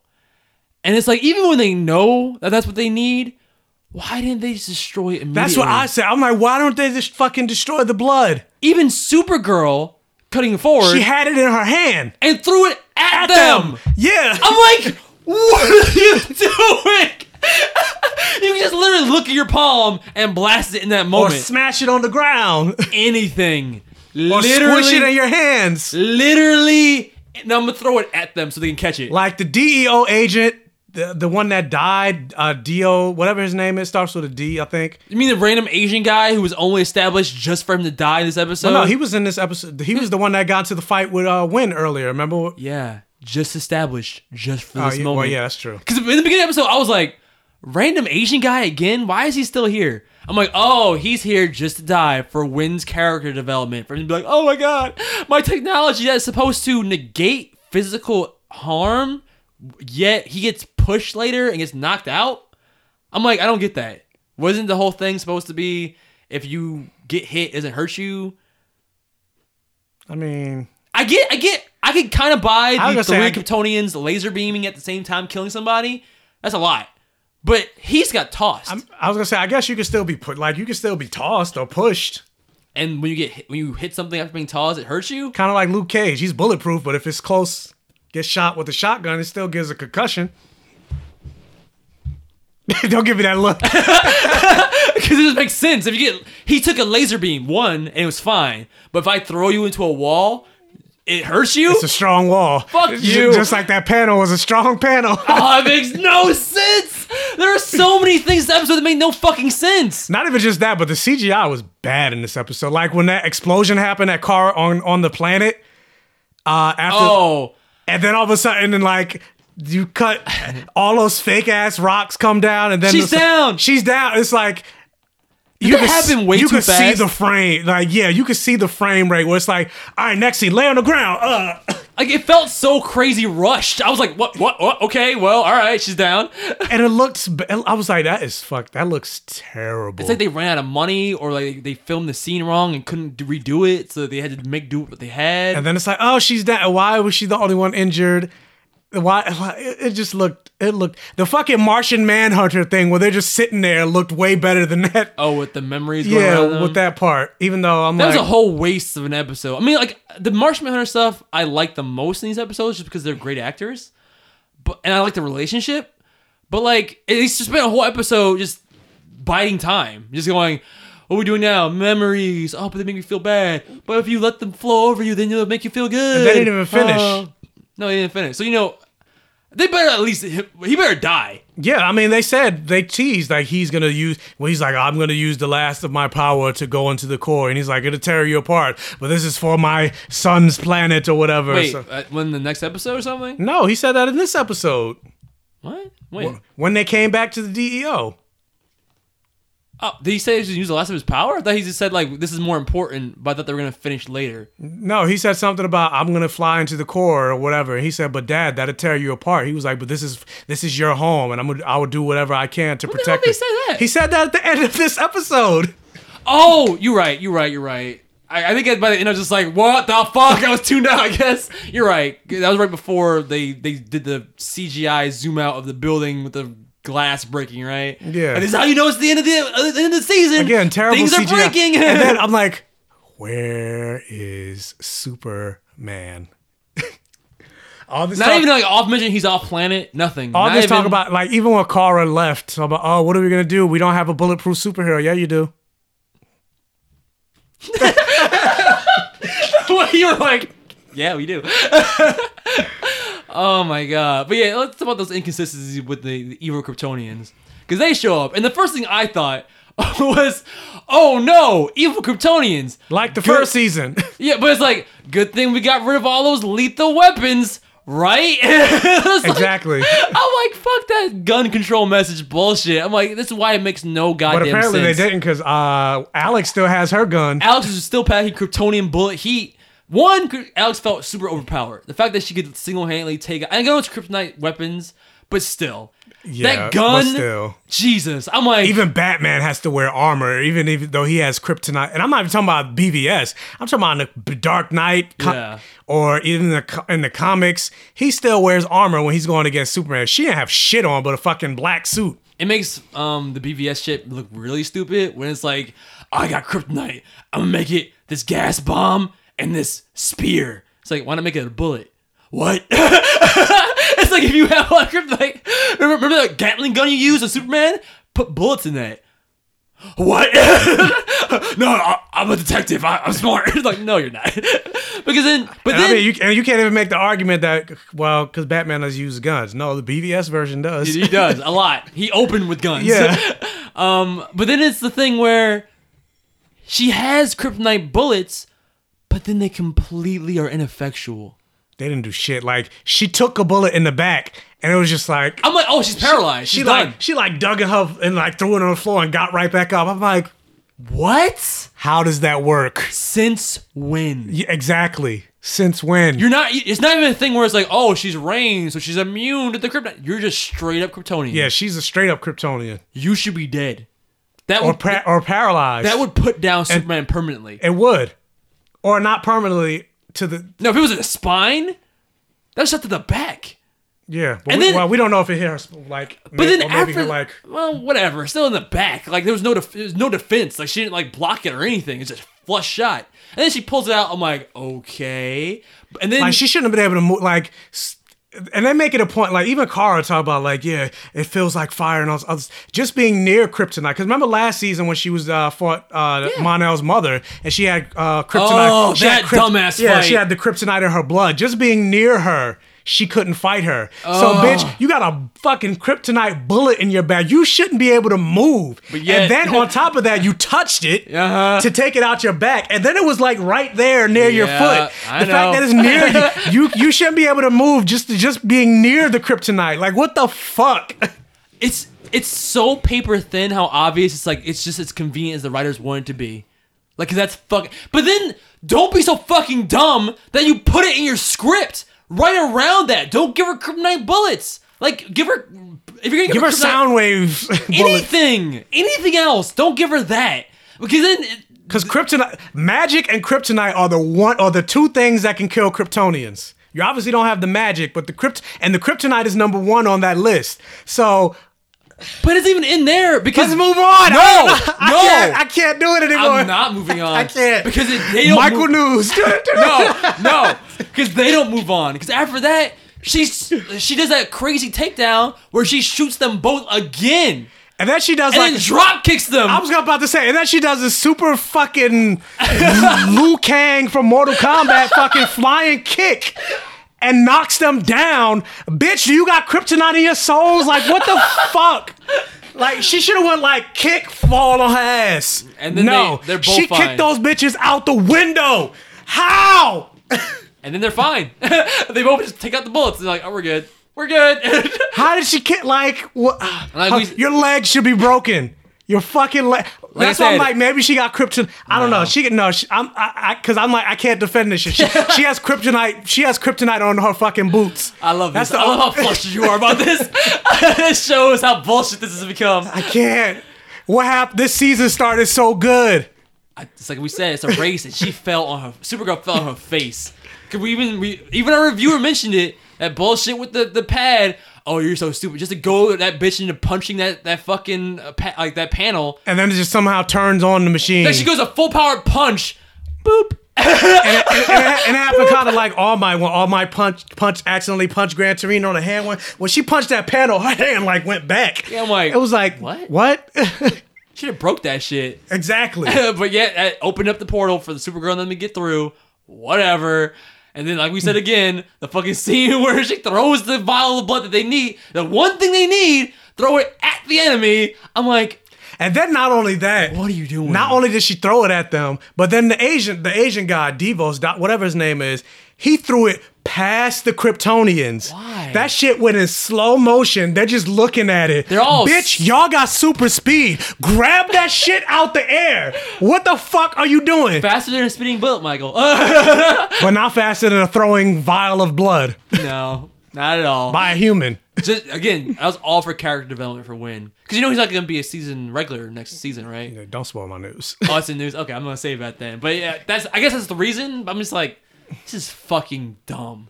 This whole episode was dumb. It kind of makes me. I wonder what I'm. I'm like. Is that a is that an actor thing? What's going on in CW right now? People are leaving. Is this actor gay? No, he's married to a woman. Oh, okay, never mind.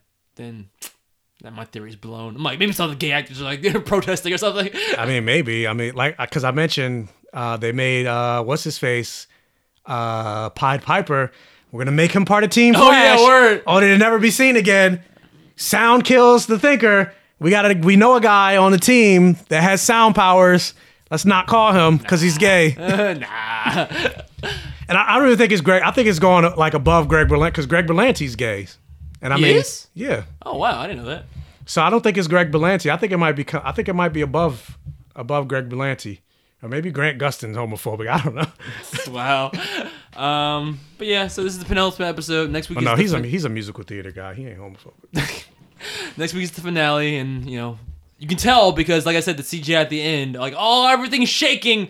This is this is the finale. It's happening. It was like I don't give a fuck. I don't give a fuck. I give and then they no got the mo- the mother's part of the team now, but I'm like, I don't like the fact that they introduced her mother. Like it completely destroys the tragedy of her story. Like what makes Supergirl interesting. Nope. Oh, my mother's here. Instead, we get the Mon-El cocktease some more. Like, oh, I, I see the connection between you and that boy. Let's talk about it after after this is all over. And Winn's like, oh, we gotta have drinks. Talk about this. Like, And I'm like, I have a feeling Uh. because I'm like, they they have to kill. They have to actually kill her in this fight. they have to. Because I'm like, why else would like why hey why else would they bring her to the fight? But then why why wouldn't she stay? I mean, why wouldn't she go back to Argo City if her mother's like, okay, Rain is now destroyed. Okay, I'm gonna leave, but obviously we're gonna have more seasons. So Maybe have her stay on Earth. I hope they don't do that. no. I hope they don't do that because then you got another Kryptonian. Yeah. You got two Krypton, three technically. But you know she wouldn't fight with Superman. You Yeah, know, she- you know she would just hang out. like, But it's hey, mom, aren't you as strong as me?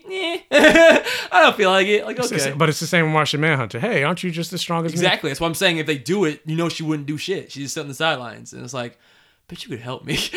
oh, I'm struggling. I could really use some help right now. We got a Martian and a Krypto- another Kryptonian that's just as powerful. Yeah, we're not gonna fight. nah, that's good. Yeah. It's, it's budget. so poor vision. Mr. fucking Magoo. We're oh, we're Magoo level. Oh, hit the red button, man. we're at Magoo. you realize that's now possibly gonna be worse than the Flash, right? It might end worse than the Flash. It might. That's a fucking shame. If I end up liking the Flash more than Supergirl, I'm kind of there. Like, well, I still want to see how it ends. Because maybe Yeah. maybe next week could be Maybe they'll pull it out. they'll pull it out. Uh, they'll, on this nosedive they're going, they're gonna go, oh, what you thought? it's actually gonna be amazing. yeah. Superman's gonna show up and it's gonna make it all better. Rain become Doomsday, like for real. like, ugh, I'm so pissed. Key, I got keys fall in my pocket. I'm that big, like a Scott Pilgrim character. I got like my coins fell out. Like. What are you doing? what happened, man? and it makes it worse because like now that all the other CW shows are over, it's just Supergirl. and it's just bad. yes. And like Cloak and Dagger is great. My Hero Academia is fucking fantastic. We're watching all Agents of S.H.I.E.L.D. movies. ended great. Agents of Shield ended great. Well, the Fitz thing, but other than that, it ended great. I mean, but like, it's just it's just now it's just like pain painfully obvious. Like before, at least it was like within a cluster of other CW shit. yeah, because we didn't really care that much about Legends tomorrow, but at least it, yeah, it was with Legends, it was with the Flash, it was with Arrow. Now it's just Supergirl is in that ocean by itself. Yeah, it's like CW by itself. It's like, hey guys, Yeah, you're swimming in an ocean of shit. oh Supergirl, I defended you. That's why I said this season started so good. for all of my long-term Blurred Vision listeners out there, do you remember when I used to fight with Javon about watching Supergirl? I used to have arguments with past co-hosts about watching Supergirl. If I could go back in time like Deadpool, I would shoot myself in the head. Now, if I could turn back time, if I could find a way. hey guys, Supergirl's actually pretty cool. You should watch. Boom! boom! Boom! Boom! Boom! Boom! And I keep saying, like, I just keep saying this season started so good. The mid-season was still good. The Yeah. finale was I, I was perfect visioning it with the For the Doomsday first half of the for the first half of the season, it was great. yeah. Then it just, soon as they came, they were like, all right, Legends Tomorrow's over. We're gonna bring Supergirl back, and we're gonna bring it back. We're gonna make it shit. Maybe Legends of Tomorrow fucked at the time. yeah, it's an, it's an time anachronism. yeah, maybe that's what happened. But yeah, hopefully next week's better, but I doubt it. So I strongly doubt it, but Yeah. I, I have hope. I'm sure people are listening Like to the that. House of L symbol, hope. and, and if, if anybody out there likes Supergirl, please like write in and tell us. Cause I An email. Speaking of emails, before we get into I didn't we talk about emails. Oh no, you didn't. yeah, so before we get into news of the week, let's talk about some of the emails Yeah, especially that guy that sent you a message like, "Why are you shitting on Supergirl so hard? Please, please defend this." Yeah, please tell us maybe why we're why- wrong. What are we missing? it's gotta be something. All right, so our first email comes from Mail Time. Uh, Juan Rojas. I hate the podcast app with a passion, as many do. This is just in case my review didn't sin, which I'm sure it didn't. Lol. I don't know what your review name is, so maybe it did. I don't know. Was it Yeah, Nightwing? Maybe, maybe you did. Oh yeah, it's Nightwing. So it did come through. Oh, okay. So does it mean I don't have to read the email? uh, it's You only get one. it's You only get one. It's actually the same. Oh, so I was gonna say you only get one. I don't have to read it. Everybody gets one. So our next email comes from If you want more than one, that's Patreon. yeah, we're uh, John Rainey. Uh, subject is Cloak and Dagger. I recommend you guys read the four issue miniseries of Cloak and Dagger by Bill Mantlo. I'm like, I can barely read Dark Knight. Yeah, word. You want this guy to read com- You want a black gay comic geek to read comics? How No, crazy! If, it, if it's if it's gay, I'm gonna read it. oh lord. Uh, but the show alters some stuff from the comic. Yeah, like I kind of mentioned. Uh, in the comics, Tyrone is poor and Tandy is rich. There you go. See what I'm saying? Mhm. Already not not better. That's fucked up. Uh, also in the comics, Tyrone has a se- severe speech impediment that plays a huge part in his friend getting shot and why he runs away. In the show, it was his brother that got shot. So already, just from these descriptions, I can tell I like the Cloak and Dagger show a lot more than what the comic probably did. And I love when the um the reinterpretations of the comics are actually like in some ways better than the comics. yeah, just like they reinterpreted Manape. Yeah. They made him less racist. Much less racist. Just Mbaku. They didn't call him Manape in the show. I mean, in the movie. Uh, he also goes on to say, Yerp. Also imagine this. Okay. A free roam Arkham style Black Panther game. I already like this. but with customization and fast paced interactive boss battles. Nerdgasm. Fuck yes. Free roam, Roman Wakanda. Yeah. I'm down for that shit. That sounds awesome. I think like a Far Cry mixed with like a Grand Theft Auto mixed with Arkham Asylum. Yeah. Fuck yeah. Down for that shit. Can I get that cool um, Black Panther copter thing? Like that, just- that motorcycle becomes like a plane. I'm like just in the trying to. I'm just trying to think like how would the free roam work in Wakanda? Because Wakanda, There's four kingdoms, right? Five, four. There's four. Yeah, well, yeah, because we didn't see the other kingdoms in Wakanda. hmm But we saw the mountain one. And what is he roaming in? The M'Baku. the the, the panther bike. Yeah, like is he like walk- in is he is he is he walking? Black Panther. Yeah, like the uh, the animated series. Remember that? Where Yeah, the Panther bike that became a plane. Uh huh. Black Panther. Black Panther. Uh, next email comes from Marlo Brooks. Well, yeah, that, that's that. That would be a game. Like speaking of like more grounded heroes, a black like like Batman, a Black Panther game would be like a Arkham City. Fuck yeah. Fighting Klaw, fighting uh Mbaku, maybe for a, Fighting an Rhino. intro. Rhino, yeah, I like that. Kraven the Kraven the Hunter. Hunter. Appropriate your culture. Mini boss battle. But let the let the like the main battle like let Doom be the main villain. oh, that'd be cool. Yeah. Get some Golden Jaguar in there. Yeah, man. That'd be great. That'd be really cool.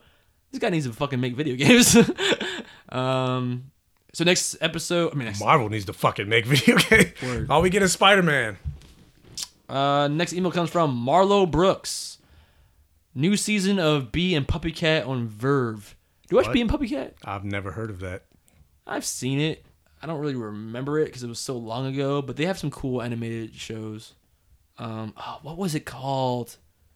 There was one. ah, It's kind of like Adventure Time, but it's with these people that are kind of like Voltron people. Ah, There's a really epic thing with a horse in it. Speaking of which, season five of or six of Voltron is out. Oh yeah, Bradley was telling me about that. There's a lot of seasons of that show that we have not seen. I don't think I, I don't think I've watched it since season three. I didn't even watch season three. Where did we stop at? Whatever season. I think it was two. Was it two? No, we were No, we, three. We reviewed. I think we reviewed one and two. I don't know if you reviewed three. I think you and Jamie reviewed three. I didn't see it. Okay, that's where I stopped. Cause I, even then I was getting kind of sick of it. Like it felt like it should have been over. Yeah. So six what- seasons is a lot. Hold on. Let me let me make sure. What season on? I think it's they're on season six. Mm. Keep, but keep talking. Uh, hi Jordan, get ready for a brand new season of Comfy Pants and Floor Snacks. Creator Natasha, wait, what? Oh, this is a freaking. This is not even. This is an ad. I was like, what? No, this is somebody trying to get me to review this. Someone's trying to get me to review their stuff. It's behind the scenes of Blur Vision. yeah, season six. That's a lot, dude. All right, but next email comes from Daryl Griggs. This is just about My Hero Academia. I fell in love with the show after you guys recommended it, and since I know you guys love this show, I found the most hilarious videos on YouTube about the show. The title alone will have you cracking up. Don't worry, I'm not trying to get you to subscribe uh, or anything like that. Stay nerdy, my blurty. Okay, so he just gave us a YouTube video for some My Hero Academia videos on YouTube. Mountain Lady flirts with Izuku. What? What? Mountain Lady wants to talk to you, Deku. Word. okay. Oh, what's up? The sky. I'd say. I say. that. Okay, bitch, you're going too far. Yeah, he deleted it. Damn. What? Oh yeah, when she po- when a girl sends you a picture of her ass, she, she want the D. Said, He said, "Damn, "Damn." oh shit." Kirishima said, "Oh shit." I'm like, how can she get on? Well, he, he's the one that made the group chat. Oh, I've been watching you for a while now, Deku. Eyes. Let's have some fun. How big you want me to get? Whoa. Whoa, he's a child. Oh, that ass. He said, "Ich can her Faints. Damn, damn. Her ass literally made a nigga faint. Mountain Let's get it on, girl. Sorry, I'm not into hot Cheetos. What? What? What are hot Cheetos? I don't know. Oh, I guess because his hair. What? that was crazy. I'm like, I'm so. It's so weird. Okay, but that I mean that's real. It's my, if a girl sends you her butt for no reason, that means she want it. anyway, Why else would they say? next email comes from uh LVP. Subject is fan of blurred. So big fan, love your content, and just want to say keep it up. Also, Game of Thrones, there are three dragons, but one dies from the king, so that leaves two. So Daenerys rides one, and Jon Snow rides the other one for an epic battle. Yes. Yeah. That is what we said in our reviews, isn't it? I'm like, they showed that, and we we talked about that. Yeah, we talked about that. They showed that in the uh, They did. They showed it. The the the the White King died kills the uh. Oh, but I mean, Jon rides one, Daenerys rides the other. Oh, Jon rides But one. they, they very heavily hinted toward that with one taking a liking to Jon. well, yeah, we assumed. Yeah. Now DC stuff. This is my idea of how the DC cinematic universe should have been. He sends a picture. Because remember, I thought at one point I said maybe maybe uh Whoa, this is entirely too much to read. He basically made an entire list of like the order and what should be made in DCEU. But good on you, bro. This is an amazing fan fiction you're writing for the DCEU. Yeah, going back to uh, the Game of Thrones. Remember, I said at one point I thought uh, Tyrion would be turned out to be a Targaryen because of the way the connection he had with the dragon. I was going to say, well, one dragon would be for Tyrion, one dragon would be for Jon, and one dragon would be for Daenerys. yeah. That turned out not to be the case in terms of that because one of the dragons ended up being for the Night King. But I still think that Jon. Jon Daenerys, for sure, Jon Daenerys.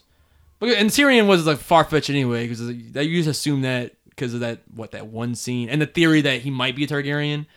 But like just because they took a liking to him sorta in that cave or whatever, doesn't necessarily mean that he has the ability to ride one. But like Jon, you could saw it was like a cat, like literally. Oh, it feels good. oh, touch me, Jon. uh, he's got the dragon blood in him, so that makes sense.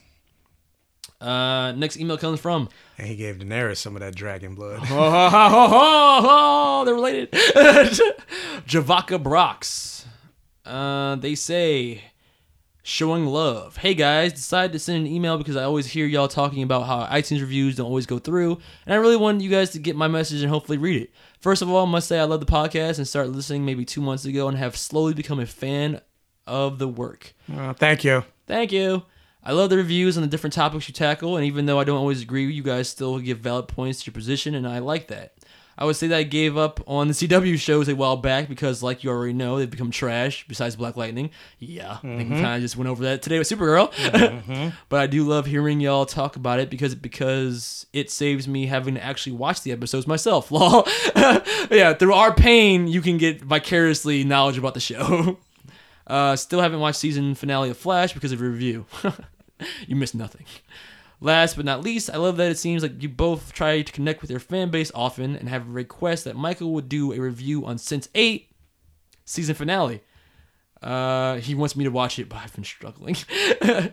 Yeah, Uh, Jordan didn't. wa- He he started. He he watched some of it, then turned it off. like an hour. I couldn't go. I couldn't do 'cause it. He's a bitch. uh, an overall short review on the show. So he wants you to do like a season slash series recap and review the finale. I love Sense Eight. Yeah. you need to love it too. I tried. Uh, I heard him mention that he watched it, and I would love to hear his opinion on the finale because I love the show, and as a new fan, it would mean a lot if he could do a review. Much love, and always stay nerdy, my blurties. Thanks, Javaka. And I'll- would I'll you want to do a review? I'll think about it. Call my secretary. That doesn't. They don't exist. They- Unless this is one of your my- personalities. My secretary does exist. Okay. I think we have one more. Yeah, one more email came in today actually. Hey guys, this is the Ginger Samurai one. Hey guys, I recently reviewed you guys on iTunes as Ginger the Weeb, but iTunes is difficult for me to access, uh, so I've resorted to email. I just wanted to talk about how incredible Cloak and Dagger is so far.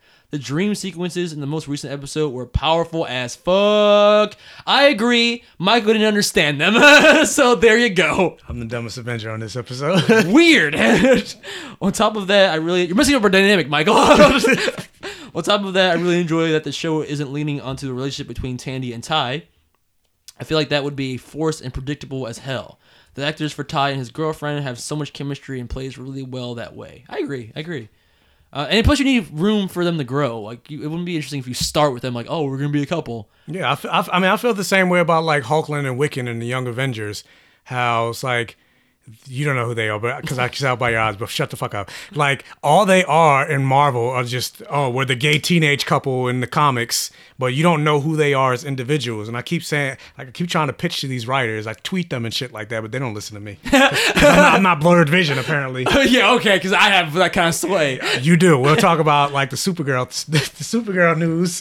what about the Brainiac? and- Oh, yeah, I heard about that. that came from that came straight from you. And clearly, they were listening. Jordan wants. Jordan doesn't want. Uh, what's his face there anymore? We're gonna make it happen. I, I wish. but yeah, so I like.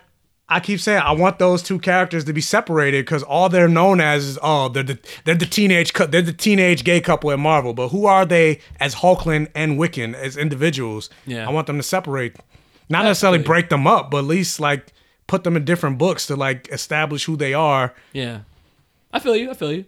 Um, and this is for all the people that don't watch My Hero Academia and don't listen to our anime section. Uh, Ginger Samurai goes on to say, "I'm also writing just 30 minutes after the most heartbreaking and awe-inspiring thing I've ever seen. The new episode of My Hero Academia finally showed me how Jordan feels at literally every movie." Every every movie. I cried for almost the entire episode, tears of joy and sorrow, and a roller coaster of emotions that will take time to recover from. Welcome to my emotional world. um, but in all seriousness, my hero has just kept getting better, and this episode marked what I hope to be the real beginning of Izuku's journey. Beautifully put. I love I love this reviewer for this. Uh, that's all. Thanks for suffering thoroughly. Oh, suffering through this essay of an email. I wasn't suffer at all, man. Great read. Loved it. And also, I totally agree with you with the My Hero Academia stuff. And as everyone who watches it should. If you don't watch it, you're trash. Yeah. the purest of trash. the purest of trash. All right, but that's it for the emails. Uh, let's give it over to Michael for the news of the week. Yeah, Michael I, I news. wouldn't mind. Wait, I wouldn't mind doing a Sense Eight review. Okay. Maybe next week or Next week? whatever. They would do that. Maybe. Maybe. no promises, right? Because you don't do that. You don't promise things. no, no promise. I'll have to. Yeah, I'll probably have to go back and rewatch it because I might have forget forgotten some stuff. But anyway, news. Let's haven't watched talk. Yo, he looks so mad right now. I'm sorry. I, did, I tried. You saw me. I, I watched an hour. I was I like, didn't see. I wasn't here. On well, I took a screenshot where I stopped. It was like an hour plus in. I'm like, I can't watch anymore. I'm bored. It's because you're, you're trash. okay, I'm sorry. You, you, didn't- did, you didn't watch season two. That's probably why. What the, what the last you last did. you saw was season one, right? No, I watched season two, but it was so long ago. Well, you need to go back and watch season two. I honestly don't remember it. That's why you didn't watch it. You don't have the connection. hundreds of DMs. That's why I didn't watch it. What? to go through my hundreds of DMs. Yo, anyway, that's what happened. so let's talk trailer time. My Hero Academia movie. 無力なオールマイトよ君は親友が苦しむ様をただそこで見届けることしかできない ようやくにやけ面が取れたか。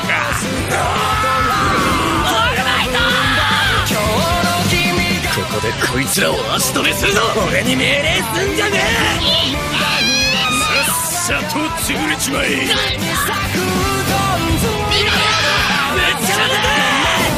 みんなを絶対に助け。僕のヒーローアカデミアザ・ムービー 二人のヒーロー called Two Heroes. So uh I'm assuming based on the trailer it's not canon. It's just an out- Elseworld story. But the synopsis for the movie is after the end of the climactic final exams, the UA class members head off to their school field trip for summer break. However, before they head off to the school field trip, All Might and Deku accept an invitation from someone to go abroad to a floating and mobile man made city called I Island. All researchers in the world from both the East and West are gathered in this place, known as the Hollywood of Science, where they research quirks as well as hero supplemental items at the special I Expo convention, Comic Con, that, that is currently being held on the island. This is where Deku meets the quirkless girl Melissa. Melissa also is like him. Quirkless. They just said that. the quirkless girl Melissa. Melissa's like him. Quirkless. I'm like, they just said that. But anyway, Deku is able. They're not great writers. Deku is able to connect with Melissa by recalling when he too was quirkless. During that time, suddenly, despite an despite an iron wall of security surrounding the island, the system is breached by a villain who hacked into it. The people living on the island are all taken hostage. Now the Hero Association Association needs to act quickly to deploy their unshakable plan or else. The only person who can grasp that key is none other than the number one hero, All Might. All Might. Sometimes they say All Might, then sometimes they say All Might. I'm like, what's that extra? St-? I'm racist. Wow. wow. You're setting us all back so many years. I can say it because I tried to learn Japanese. Oh, okay. That doesn't Is that make, how it works? That, that- no, that's, Oh, that's how it works. That doesn't make it better. I've been to Japan, Jordan. Wow. so that's the whole synopsis? yeah, that's the whole synopsis. Um, and I mean the trailer's you know it's pretty interesting looking. I kind of gleaned a lot of that from just watching the trailer, even though it's a lot of like, like really fast paced cutscenes. Um, and like you know like most anime movies, I guess it's not within continuity of the the actual story, which makes sense. Yeah, so that pretty much means they could do whatever they want. Yeah, but then after just because we watched this trailer after seeing the most recent episode of My Hero Academia, I'm like, who who who is this guy to challenge All Might? There's no way whoever this guy is would be any challenge to All Might. Fuck out of here. by just being you know jaded by the the All for One fight. but interesting that uh, Deku looks like he has like a like some kind of brace in his arm. Yeah, To like I guess help him not be hurt by um his own quirk. use his power. But that seems like something. I was telling you this. I, I felt like that was something that they would add to the actual canon of the show. I mean, they probably they probably are gonna add it because I don't know if the uh, the writer of the show is writing this movie because you know sometimes like even Dragon Ball, I don't think uh, what's his face does the the side movies. Toriyama. Yeah, No, and then like he doesn't have any of those as canon. That's why Broly's not canon in, Super. yeah. So I'm, pr- it's probably the same thing with My Hero. He probably he probably has to give permission because it's his shit, Mm-hmm. but I don't think he's writing it. Hmm. So they probably do give uh, Deku that little arm wrap Oh. further on, but maybe for this movie, Throwback to our My Hero review. Going back to the um the Star Wars comparisons. There's also speculation online that Deku might lose an arm like Luke. That's why his arms be getting progressively more fucked up. Which I'm like, I don't think so. fuck, Yeah, man. I, I don't think so. Maybe not, but I could see They're doing not- something like this. They're not gonna go God Killer. They're not gonna go Thor. Maybe, but I could see it being something like this, where like his arm is damaged to the point where he needs to wear some kind of brace on it, so it doesn't like you know get more damaged. That's Maybe. why I'm like, But course- but- it'd be kind of redundant if. But I mean, according to this, uh, the movie, this takes place right after the finals, so we know he's not as damaged as he was in uh, when he fought Muscular. Oh, it was right after the finals. Yeah, the final exams. Oh, hmm, okay, that changes things a little bit. So, so this So again, so they- so they do the introduce time, that? So on the timeline, this place this takes place right before they go to summer break. So instead of going to the camp They go here. in this Elseworld, they're going to the whatever the I Island. Yeah, but see, that's what I'm saying. Like, I feel like then if they do introduce something like that in the show now, it feels kind of redundant.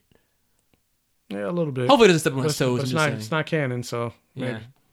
We'll Because. I mean, they introduced uh, the freaking support team, so I'm pretty sure at some point, once they get like second years or third years, they're gonna have more interaction, interaction, Interaction.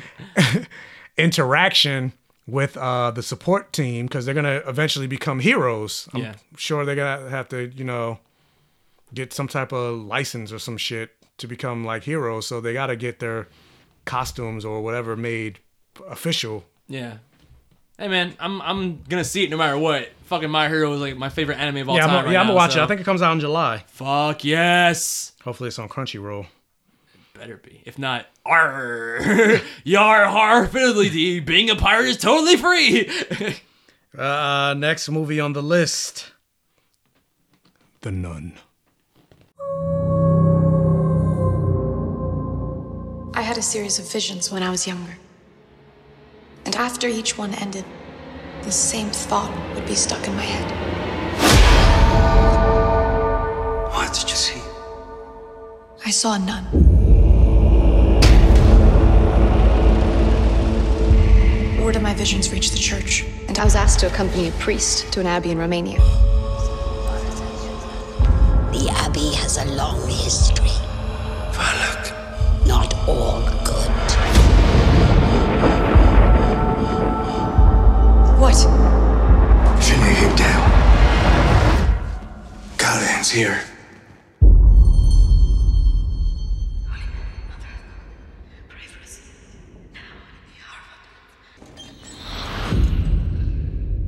Hello. So when you say the nun, I think like nun, like N O N E, like nun. None like Sister Act. well, this is the Hail, Holy Queen and Yana, oh Maria. wow. this is like a spin-off of Conjuring, right? Yes, an exact spin-off of Conjuring, because the uh, Conjuring 2, actually, because that had the nun in it. The probably the freakiest scene in that movie where the girl's in that wheelchair. Yeah, this takes wheeled- place. This takes place in 1952. So before that, obviously. Obviously. Yeah. but the scene where she's being wheeled really fast by an unknown force behind her, and when she turns around, she sees like the silhouette of the nun, and she's pushed into that barn. In barn, yeah. Fuck was freaky as fuck. And this is the nun herself. Like, I don't, it's so simple. It's a simple design, but that face is scary. Mhm.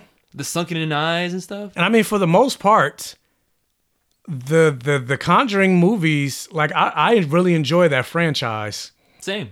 We, Like- we gave it. A, did we give it a perfect vision that Conjuring two, or was it more impassable?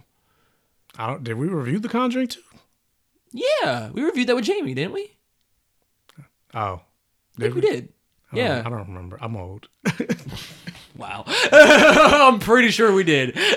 I don't remember. Well, yeah, actually, no, yeah, we did. God damn it, Michael. I, I don't. I don't remember what we gave it. So It was high. It was up there. It was. It was a good movie.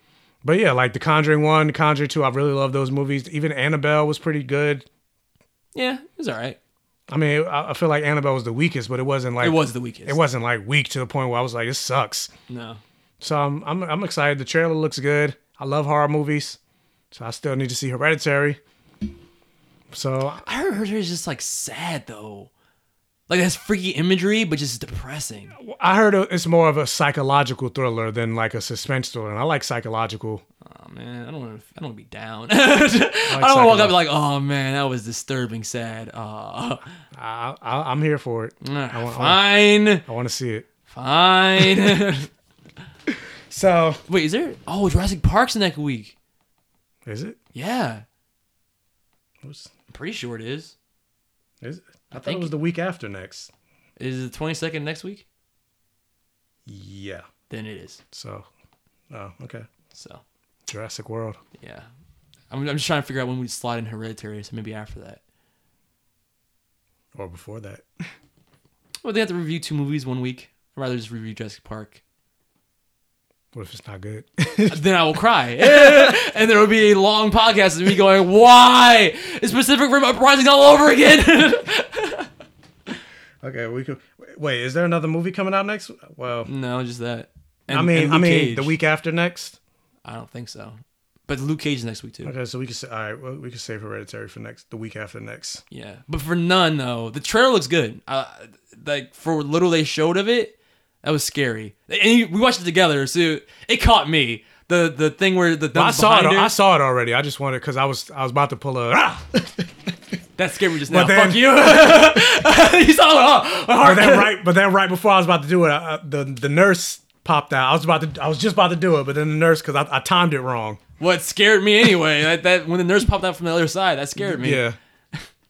When she turned, because like my assumption was when she turned around, it was gonna be gone, but that shit was like, sup. like that wasn't going nowhere.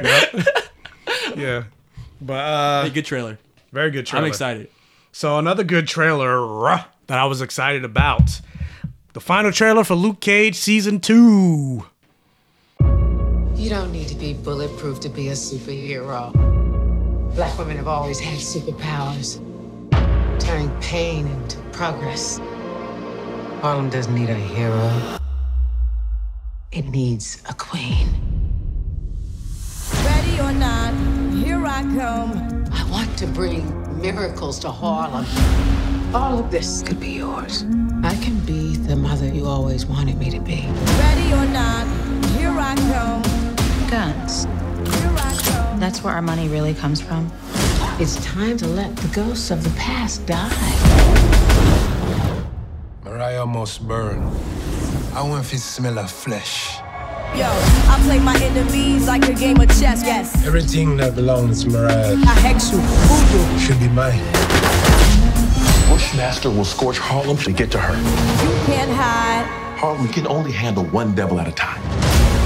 I'm done playing by the rules. I am who I am. I know you. You can't be trusted. Ready or not, Here I come. You can't Luke Cage is doing our dirty work for us. Find you and take it slowly. My dark chocolate Boy Scout. Of course you're going to save me. Ready or not, You need me out there. ready or not, She won't stop. ready or not. Here I come. You want me out there. Ready or not, ready or not. Because without me, God help Harlem. God help us all. Here I come. With Lauryn Hill. Ready or not, Here, I come. You can't hide. Gonna find you. Well, more the Fugees, rather.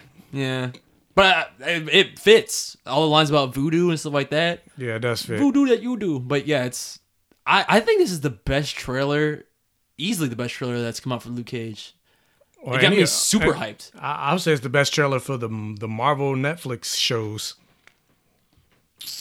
I don't know. Mm, it's close. I also like that Punisher trailer, where like the the gun sounds were tied with the with the the rock anthem. What was the song? What was the song? Remember it because it opens with I him- want to be the very best. What the fuck? no. Remember how it opens with like him like playing the guitar and it's like he's like um holding his like playing with his kids and he playing the guitar and then it goes like the "Jin, jin, jin, jin." Man I don't remember what the song was but that was a good trailer. This one's this one's close to that, but I like the fact that it's more emphasis on um Alf, what's her name Alfre Woodard Yeah, uh, Black Mariah, Black Mariah yeah which I'm glad they don't call her that. Yeah. they just call her Mariah. Yeah. Um, and the Bushmaster stuff in this is probably the best out of any of the trailers. Like, I actually get more of a sense of his character. And that, sorry, And that he- he- accent yeah, is he's, a- threatening. he's, he's he's he seems like a threatening villain. yeah. So we'll, we'll Don't see. kill him. Don't you We'll fucking. see, we'll see. Oh, but then I love this trailer a lot. But then what worries me is the fact that IGN came out with this rating. I can talk about that news next. Yeah, I'm gonna talk about well, not next because still another trailer, but Okay, but yeah, that that rating kind of. You can talk about it now. No. okay. We, I mean, yeah, we talk about it now. Yeah, but that, that rating scares me just because like I was like, oh, this trailer's fucking amazing. This, this Yeah, season looks better than last season. for those of you that don't know, IGN gave it a 4.5, which is a bad. Yeah. For for Luke Cage, but interestingly enough, IGN might have gave gave it a 4.5, but Comic Book Resources says, and this is uh, the title of the headline: Luke Cage season two is the rare sequel that outshines the original. So but yet IGN said it was a 4.5. yes, I don't know which to believe. Well, here's the thing. IGN also said that Jessica Jones season two was better than season one. So I was gonna say, fuck what is- them for that. That's I'm not like, what, at did, what, did, what did IGN think of Batman v Superman? Maybe they, maybe they loved it. They're getting paid by Warner Brothers. Uh, I don't but, know. But yeah, the final paragraph of the comic book resources says, uh, it says, guided once again by showrunner Cheo Hodari Coker, Luke Cage season two is slowly but deliberately paced, taking the time to delve deeper into what motivates both its protagonist and its antagonist. It all builds to a generally surprising finale that stands to change the game for not only a potential third season, but for other Marvel dramas. And let me read the last paragraph because usually the last paragraph sums up the whole review. So let me read the last paragraph of the IGN. Yeah, IGN. Scrolling. They, they made it seem like, and it's funny because this trailer felt like there was a lot of cohesion between the two villains and how they relate to each other. Because it seems like Luke Cage has to protect Black, Black Mariah. Mariah. Like he's being forced to protect Black Mariah from Bushmaster. Mhm. That's a pretty interesting, interesting dynamic where she's using him as like a, a unwilling bodyguard. I like that idea because this idea of like how do you fight when you when you have a superpowered hero and a, a, a villain without powers. How do you play the, that dynamic? Or even the thing that she said to him when she was like, "You think I'm bad for you think I'm bad for Harlem? Let me not be in power anymore, and you'll see." So- something like that. Like two devil, and he was even like, uh, Harlem can't handle two The, devils dev- at the time. devil that you know Yeah. versus the devil that you don't. Yeah, but then the IGN review made it seem like it was. Gonna yeah, be- this is this is what they said. Marvel's Luke Cage season two never quite finds its footing over the course of its 13 episode run. The series is still struggling to regain momentum after Cottonmouth's exit midway through season one. While Mike Colter and Alfre Woodard deliver solid performances, there is there simply isn't a compelling story worth exploring. So it's two polar opposites. That's what I'm saying. And, and- but see, the trailer makes it feel like there is a story to be told, but the IGN reviews make it seem like there's less story to be told. Less than the first season? I was gonna say, but comic book resources said they handled it beautifully. They said it's deliberately paced.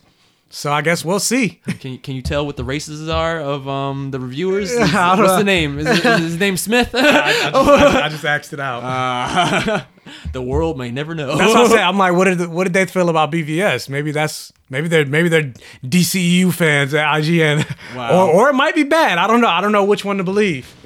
That's just that goes that just goes to show you movies and television and art and all that other stuff is subjective. So Well, as black people, we have to watch it, so we are required by law to watch it. we're so we'll required to love it. So it better be good. No, we are not required to No, love we're it. Required to love it because if we don't love it, we're not gonna get anything else that's black. I mean, that's not untrue. But- Exactly. uh, but I mean, Luke Cage season one, like the first half was great, but the second half was like pretty gra- pretty trash. I want to say it was trash, but it it, it falls it falls. Oh, Iron, okay. Iron, Iron Fist was trash. Yeah, all right, you're right. Because then, I- then I have these like Supergirl and Flash to compare it to now. That's trash. That was like mediocre. Very mediocre. Yeah, there it was go. utterly watchable. Oh, that phrase I hate. yeah. But anyway, uh, so next next trailer for this week, final trailer for this week, Tim Burton's Dumbo.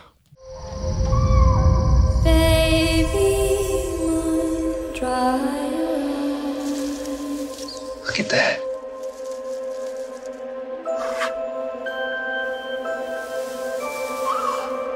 We're all family here, no matter how small.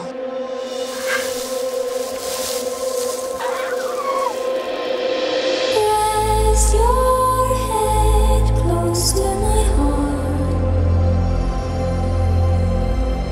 Never to part.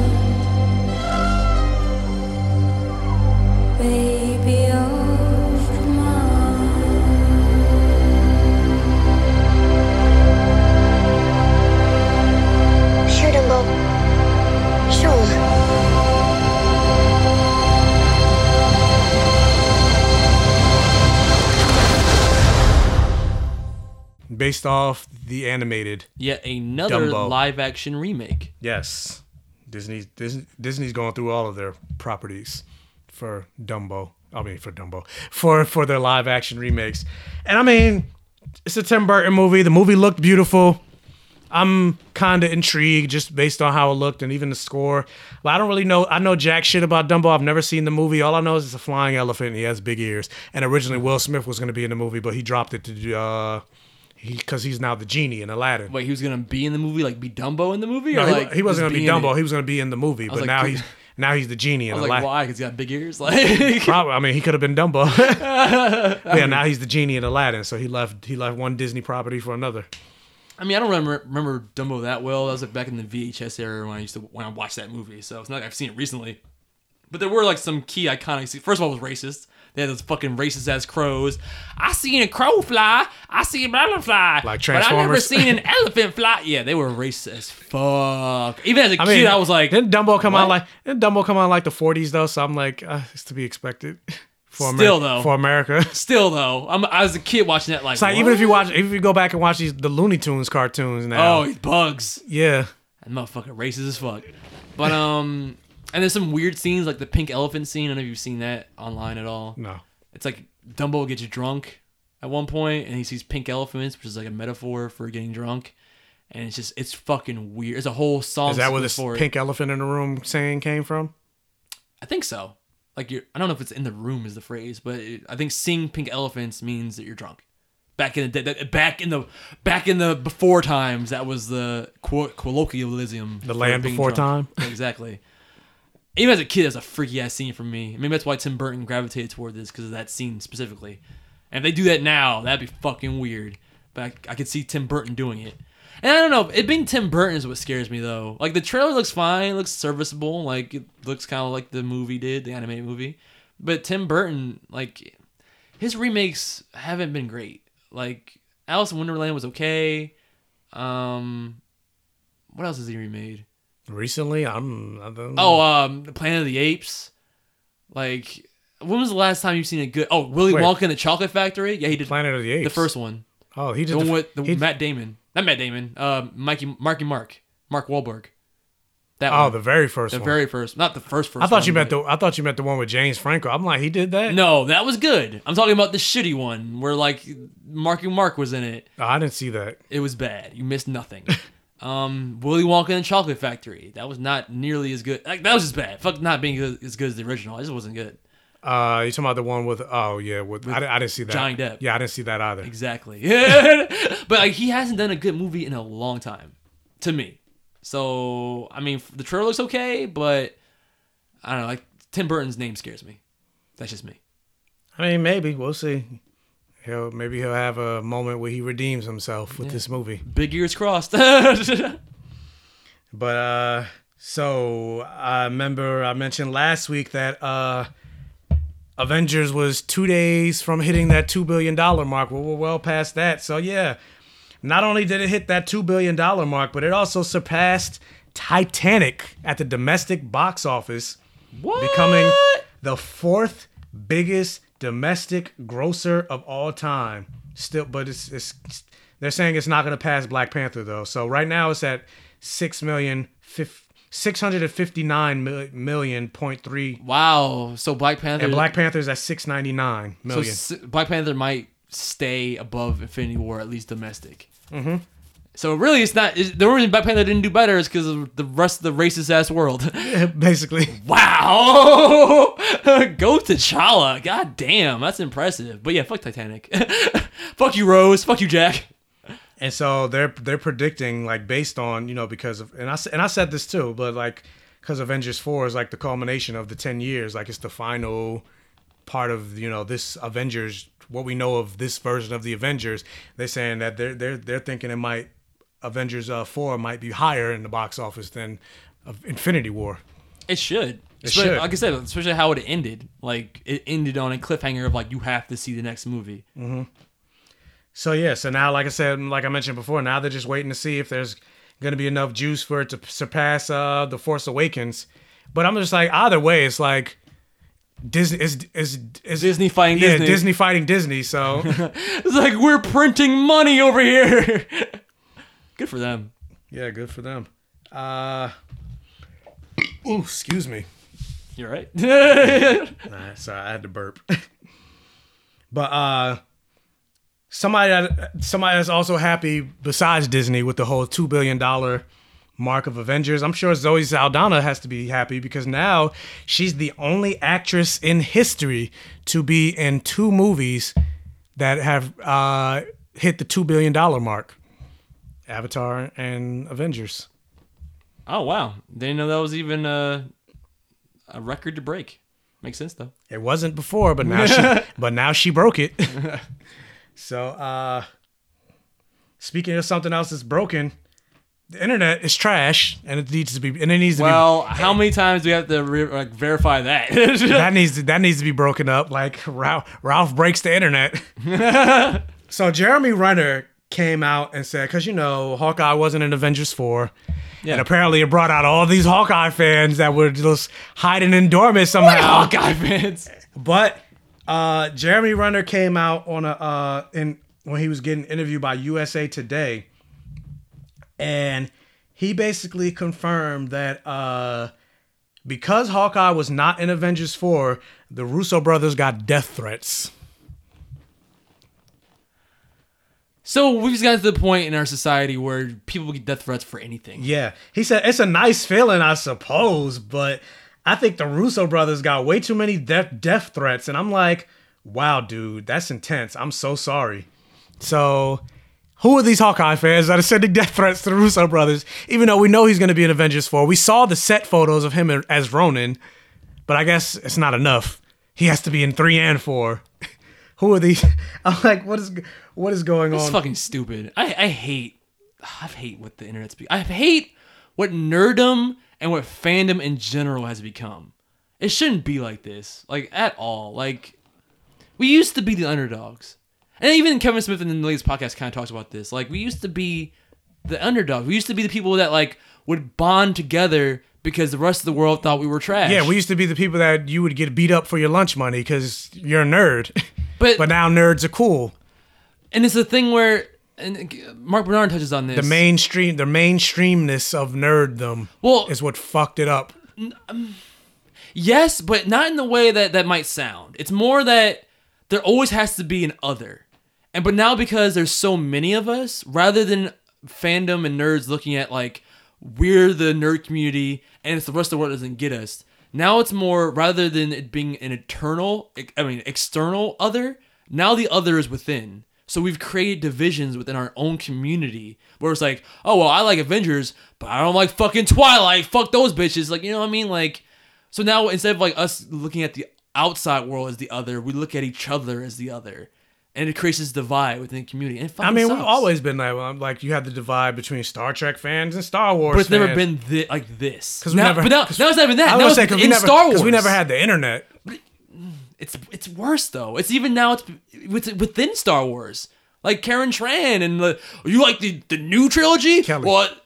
Yeah, it's like now it's the old trilogy versus the new trilogy, or it's like it's the Force Awakens versus the Last Jedi. I mean, like, humans are tribal. We're fucking vicious animals. like what's that phrase? Like if you put two people in a room together, they'll imagine ways to kill each other.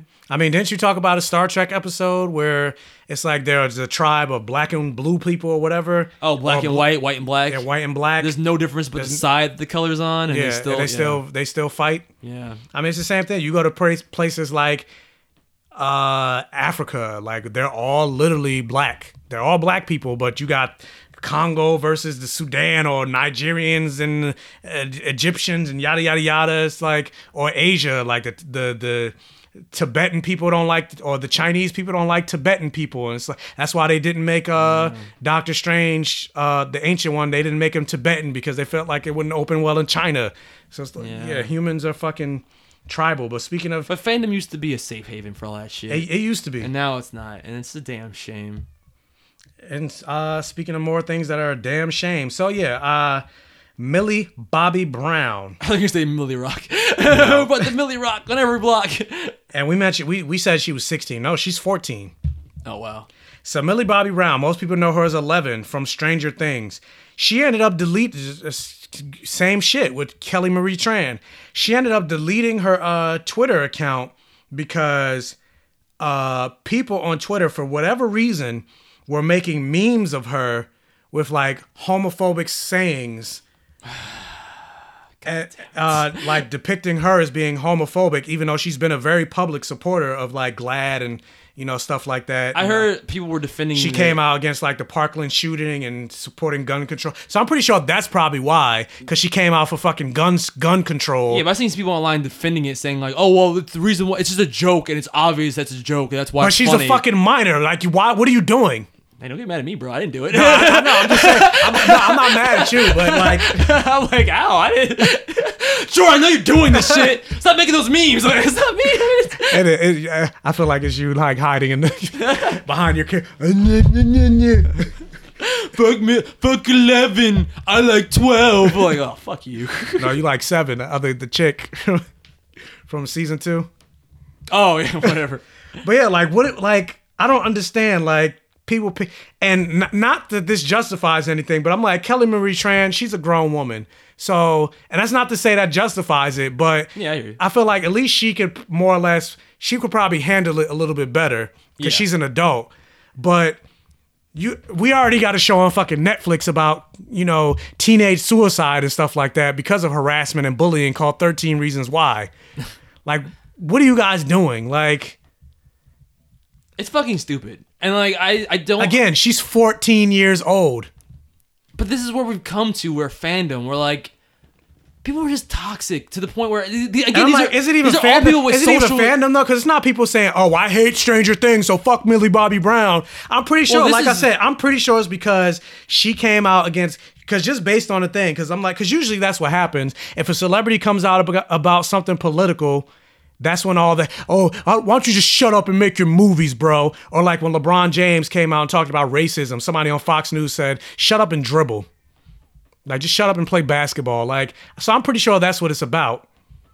I mean, definitely, but it's also it's subsection of people that like again they just have people have Asperger's, they have uh, any number of social anxiety disorders. Like there's so many people that are fucked up that use the internet as their like place to be strong, and they they do this shit because it makes them feel powerful. That's really what it comes down to, and it's just these people have become so empowered. And before we talk about it being like uh, Trump inspired, but I honestly think that's part of it. Like it's assholes are now feeling like they're vindicated, and this is what happens when they feel vindicated. The internet has become a dark place. Very, very, very, very, very dark place. A place that I don't want to go to. Well, so there's another place that I don't want to go. I don't want to be Chris Hardwick right now. What's up with Chris Hardwick? What's up with the Nerdist? What? So yeah, Chris Hardwick, he has been removed. He's been wiped from the Nerdist website. What? AMC pulled his show talking with Chris Hardwick. Uh, people are demanding that Yvette Nicole Brown take his place as the host of uh, Talk Walking Talking Dead. What? Because his ex girlfriend. Oh my god! Here we go. What happened? Chloe uh, Dykstra D Y K S T R A. I don't know what that is, but okay. Uh, but I'm, I, I just wanted to make sure I get her name right. But Okay. yeah, uh, basically, she came out and uh, said that she was in a very long term abusive relationship, sec- a long term sexual and emotional abusive relationship with Chris Hardwick. And she released uh, the article on Medium, and it ended up blowing up, and it went everywhere. And at first, well, not at first, but she didn't name the fact that it was Chris Hardwick, but everybody pretty much put it together. Oh, duh. Yeah, because I mean, she the last relationship she was in publicly was with Chris Hardwick. She mentioned things about like because Chris Hardwick always talked about the fact that he was a recovering alcoholic, and so one of because I read the I read her article, and it's a lot of shit that she says. So one of the things that she mentions is how you know he's 20 years her senior, so you could put that together. And then also another thing that she mentions like he was he's a recovering alcoholic, so there were moments where I would like have a glass of wine with my drink, and he would tell he would he he would say something like, "I noticed that you had a glass of wine with your with your drink. Oh, that stops now." Like you're not doing that anymore. And she would talk about how he uh would like keep her like she wasn't allowed to take pictures with him. Uh she wasn't allowed to hang with male friend like her best friend was a guy. He didn't like that, so he wasn't allowed to hang with any male friends unless they were coworkers. The fuck? Okay. He talked about how uh she got pregnant at one point and but you know how sometimes when a woman gets pregnant, it, the egg gets stuck in their fallopian tube. I think it's called an ecto something pregnancy.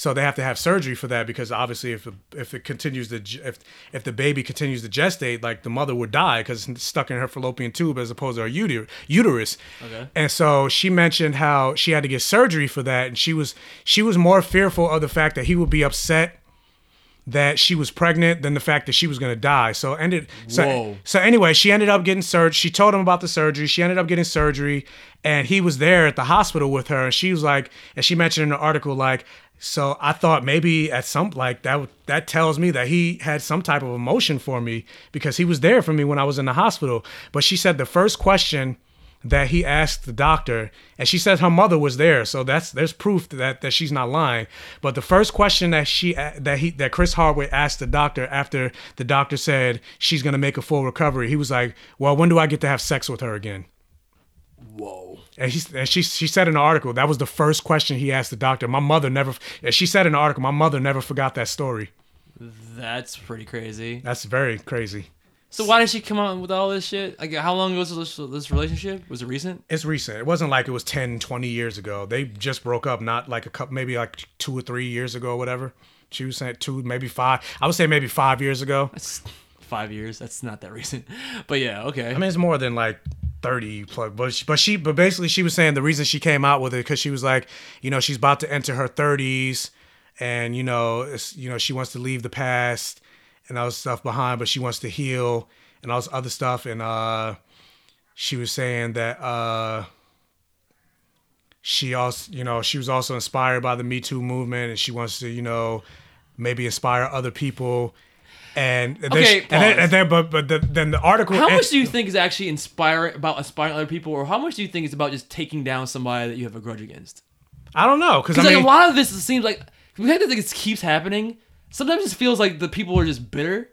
Like, I'm not saying that she didn't go through shit. I'm not saying that. I'm not about to be like, oh, I'm the anti Me Too guy. But like, some of this is just like, why are you just like, yeah, especially like someone's like, I'm be vague about it, but anyone can connect the dots. I'm gonna go public with it. So obviously you want this to besmirch the person's name, and because these people are like, in a position of power, like like Chris Hardwick is, I guess. Like it's obvious that you're doing this because you want it to, especially now that you've seen what happens when people do this. You want it to blow up, so it does hurt the person in some way. You know what I mean? I I get that there's a reason just to be like, I, it's my truth. I want to tell it, but it's also a thing where I feel like some kind of like vindication, being like, well, fuck him, and this is how I can get back at him. But I mean, if he did it, then is she not is she not wrong in doing that? Especially if Being he public with your information. Well, first of all, that's some asshole shit to do to be like, what kind of sex with her and all that shit. But like, I don't know. I, just the trend. I've and seen because people get. she also mentioned in the article how he would like publicly disparage her even though she wasn't necessarily doing anything wrong like he accused her of cheating on him which she didn't do but then he was getting other celebrities numbers and would tell her about it or how uh she would try to get you know jobs and stuff like that and a friend a friend of hers that she thought was like a sister of her who was more friends with Chris Hardwick she would like more or less disparage her name, keep her from be, keep her from working in Hollywood again, so she wasn't able to get work. oh wow.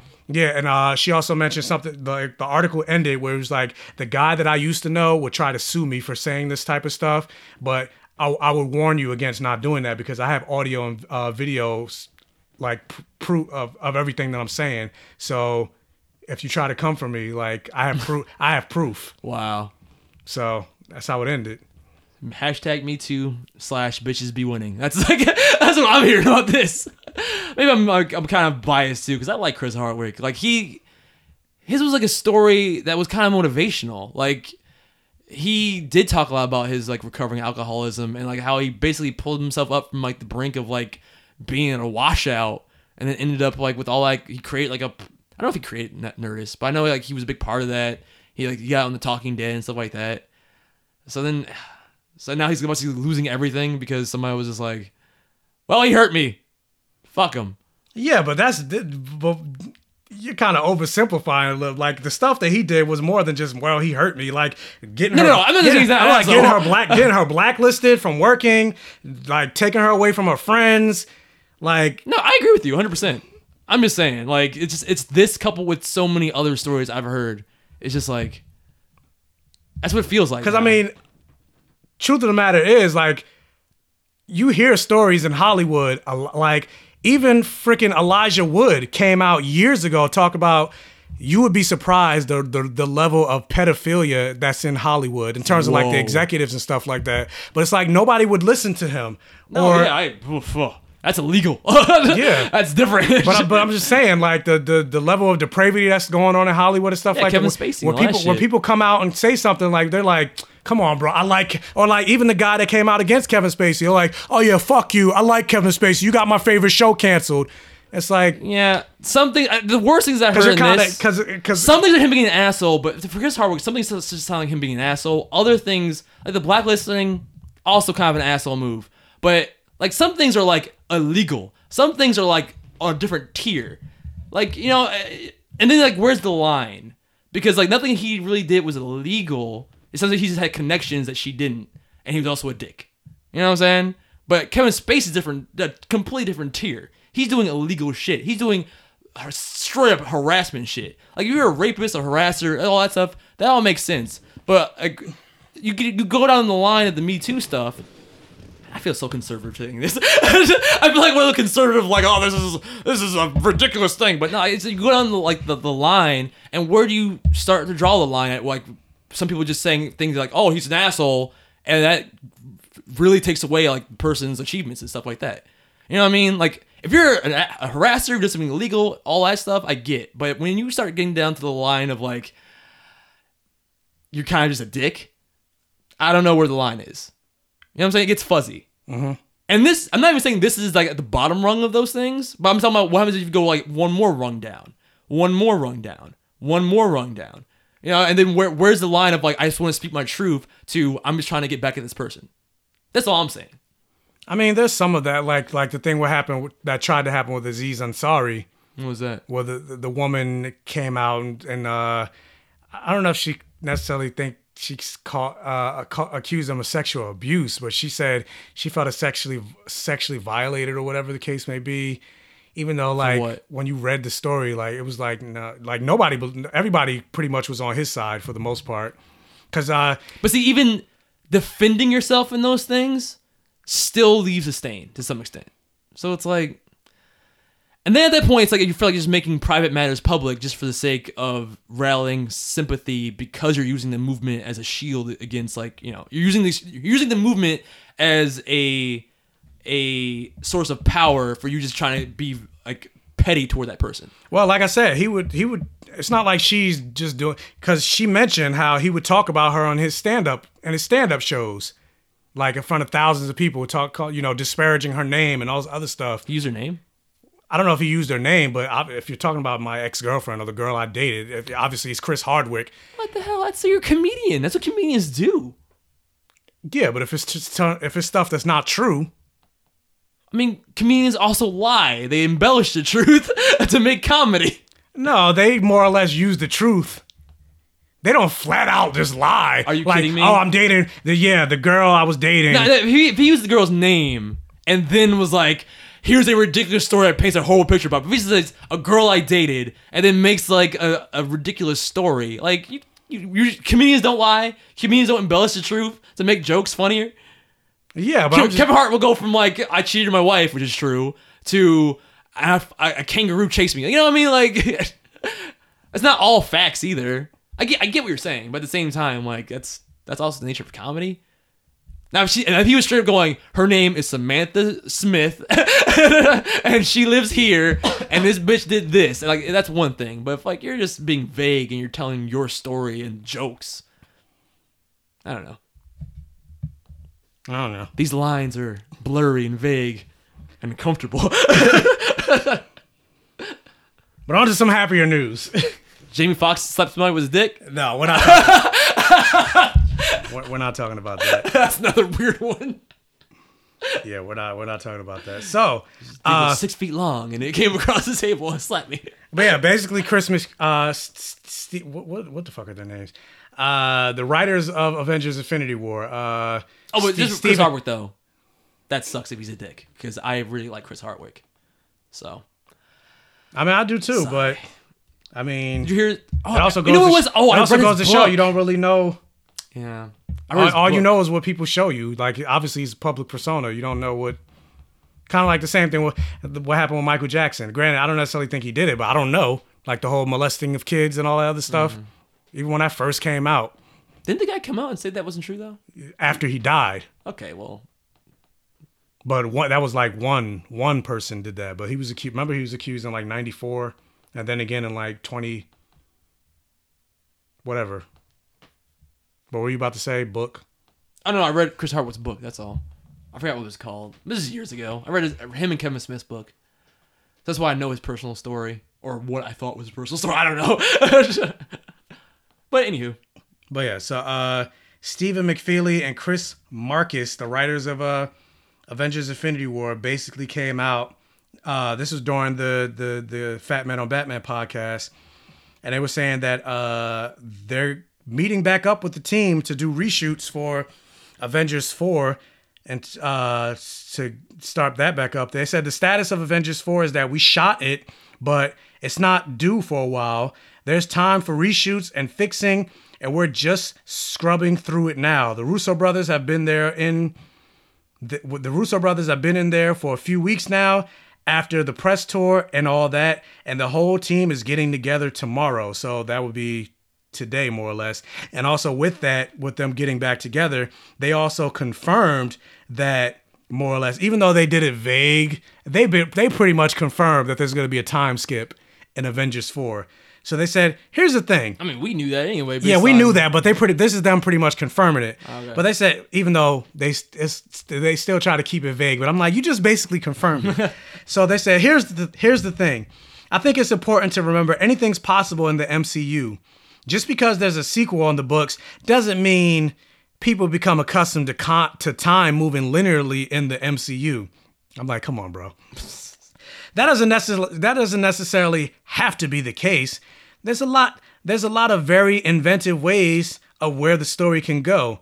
There's been four years between Guardians 2 and Infinity War. That's a long time, and a lot of Guardian stories to tell. Again, as Anthony said, don't expect everything to move forward in a linear fashion in the Marvel Universe. So I'm like, so yeah, you basically just confirmed Yeah. That Avengers 4 is going to take place without, without saying it. I mean, they've said so You much said, about it, you said it without saying it. They said so much about Avengers 4 that it just makes sense. Like, they even said that they're not going to just roll back time just to re- undo all the deaths. So it makes sense if they do something like where time has passed and now they can't just go back in time and fix things. They have to actually, like, maybe create another alternate reality that they have to go to or something. Like Rick and Morty. Yeah, kind of. La la la la la la la la. But uh, also in that same interview, they confirmed that uh, had you know, because remember, uh, I don't know if you remember that Kevin Feige came out and said they had two scripts for Civil War, Captain America, and the one script, which is the one we saw, where if they got the rights to use Spider Man, and then they made another script where if they didn't get the rights to Spider Man, and so uh, they basically they uh, said what what what was going to happen in that alternate script uh, when Tony went to go recruit Peter Parker. Ant Man. Yeah, Ant Man. It was going to be Ant Man. That's in the Kevin Smith uh, podcast too. That's what I was saying in the same interview. Oh, okay, all right. I don't know how far you got. Yeah, uh, close to the end, I think. well, fuck you. oh, I'm sorry. So yeah, Ant Man would have been Team Iron Man instead of Team Cap. I don't know if I'd like that. Wait, that was was good. Oh, that's right. If he was yeah, gonna if, recruit if Tony him. was going to recruit him, that's terrible. that's why I said I don't. I don't like it. It doesn't even make sense because he hates Stark. That was the whole thing. Like Hank Pym hates Stark. But Scott Lang does might not. Why wouldn't his mentor tells him fuck Stark and he'd be like, "Whoa, fuck you, Hank Pym." He's gonna say fuck. That'd my be a men- really awkward Ant Man too. but that'd be a really awkward Ant Man too. Where it was like, "I heard you fought for Iron Man." Yeah, my bad. I like it better when he was like, "Cap, you're Cap. He's Cap." But uh, another thing that came out was uh, they talked about because in the same interview, Kevin Smith's podcast, they they talked about how uh, they would fix the DCEU because Kevin Smith asked him, asked them, and they basically just said, uh, I know. Well, I know the news before you. To well, tell the, it. the listeners might not know. And they said, uh, I mean, I would look at what Marvel did out of necessity and what they and in, in that they didn't have their A-list characters. They didn't have Spider-Man, they didn't have the X-Men. They went down a line and found, I mean, he's pretty fucking famous. He's Iron Man, but he wasn't their big character and they made a really good movie out of it. So, I might put Batman and Superman and everybody else like I mean Wonder Woman's doing fine, but aside for a second, I would go through the vast world and go that guy, that guy, that guy. They just make a really good movie and not a universe. Let's just make a really good movie and not a universe and see what happens. There's a lot of spaghetti being thrown at the wall.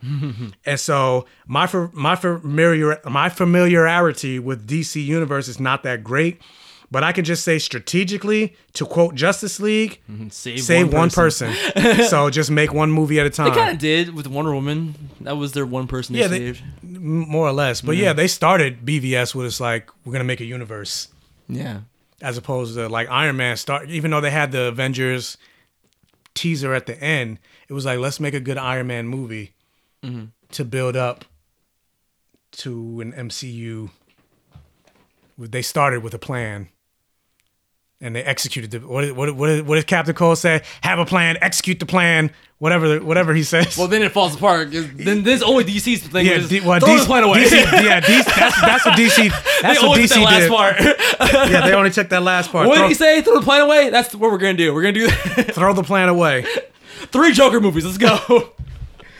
Well, so speaking of Marvel having a plan and and sticking with a plan for the most part, as uh, with the exception of Inhumans, that's the only thing that they had that didn't really go through. So, oh Jesus, uh, Marvel is saying that in the future that for their Marvel Cinematic Universe, the they want Captain Marvel to be the new face and leader of the MCU going forward once uh, her movie comes out, of course. So they want her more or less to be the Captain America. So we're the- doing like the comics, basically.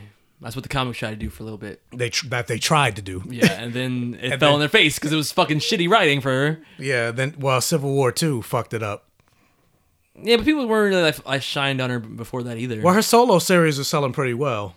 Yeah, but even then, I'm at least I didn't read it, but like the internet chatter was like, "Oh my god, they're forcing Captain Marvel on us." But then Civil War Two was like the ultimate forced, and there was like, "Fuck this, bitch." I'm hoping that the MCU does it. Better. I'm hoping the movie does it better. Yeah, kind of the idea: Captain Marvel, Captain America, it makes sense. Uh, but also with that, uh, with Captain Marvel, they talked about she's going to be the strongest hero that they've ever introduced in the MCU. Stronger than Thor, stronger than Hulk. Which is crazy. Because Thor is pretty fucking OP but right now. not but not only saying that confirming that she's going to be the strongest, but they confirmed how strong. Oh, I read this. This is crazy. She's so strong. This is coming from Brie Larson herself. She's so strong she can move planets. What the fuck? So to me, Superman. Beyond. Yeah. Beyond the cinematic Superman. So to me, it's like how far can I go with this strength? So it makes me wonder. So is she gonna throw a planet at Thanos? That'd be awesome. That's pretty fucking crazy. Like, and uh, is it needed? Because again, Thor was pretty OP by the end of Infinity War. he, he was. So I was like, uh, a, a Thor and Captain Marvel fight versus Thanos. I feel like it's not gonna be a fight, and I was gonna be like, "Oh shit, stay away!" Ah!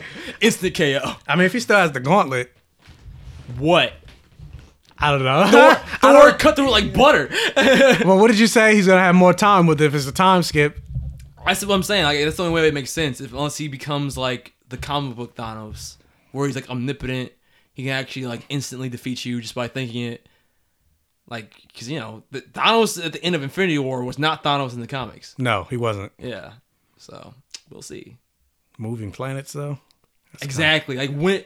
First of all, when's that happening in Captain Marvel? That's what why I'm is it like. Why is she? Is she gonna? Move, is she gonna do like Superman and fly the, around the around the Earth in reverse? That's that level. That's like comic book. Yeah, that's pretty much. Where he like chained a fucking. I'm, I don't even know if It's not like comic I don't even know Green if comic book chain. Captain Marvel is that powerful. No, she's not. Like binary, yeah. Is she?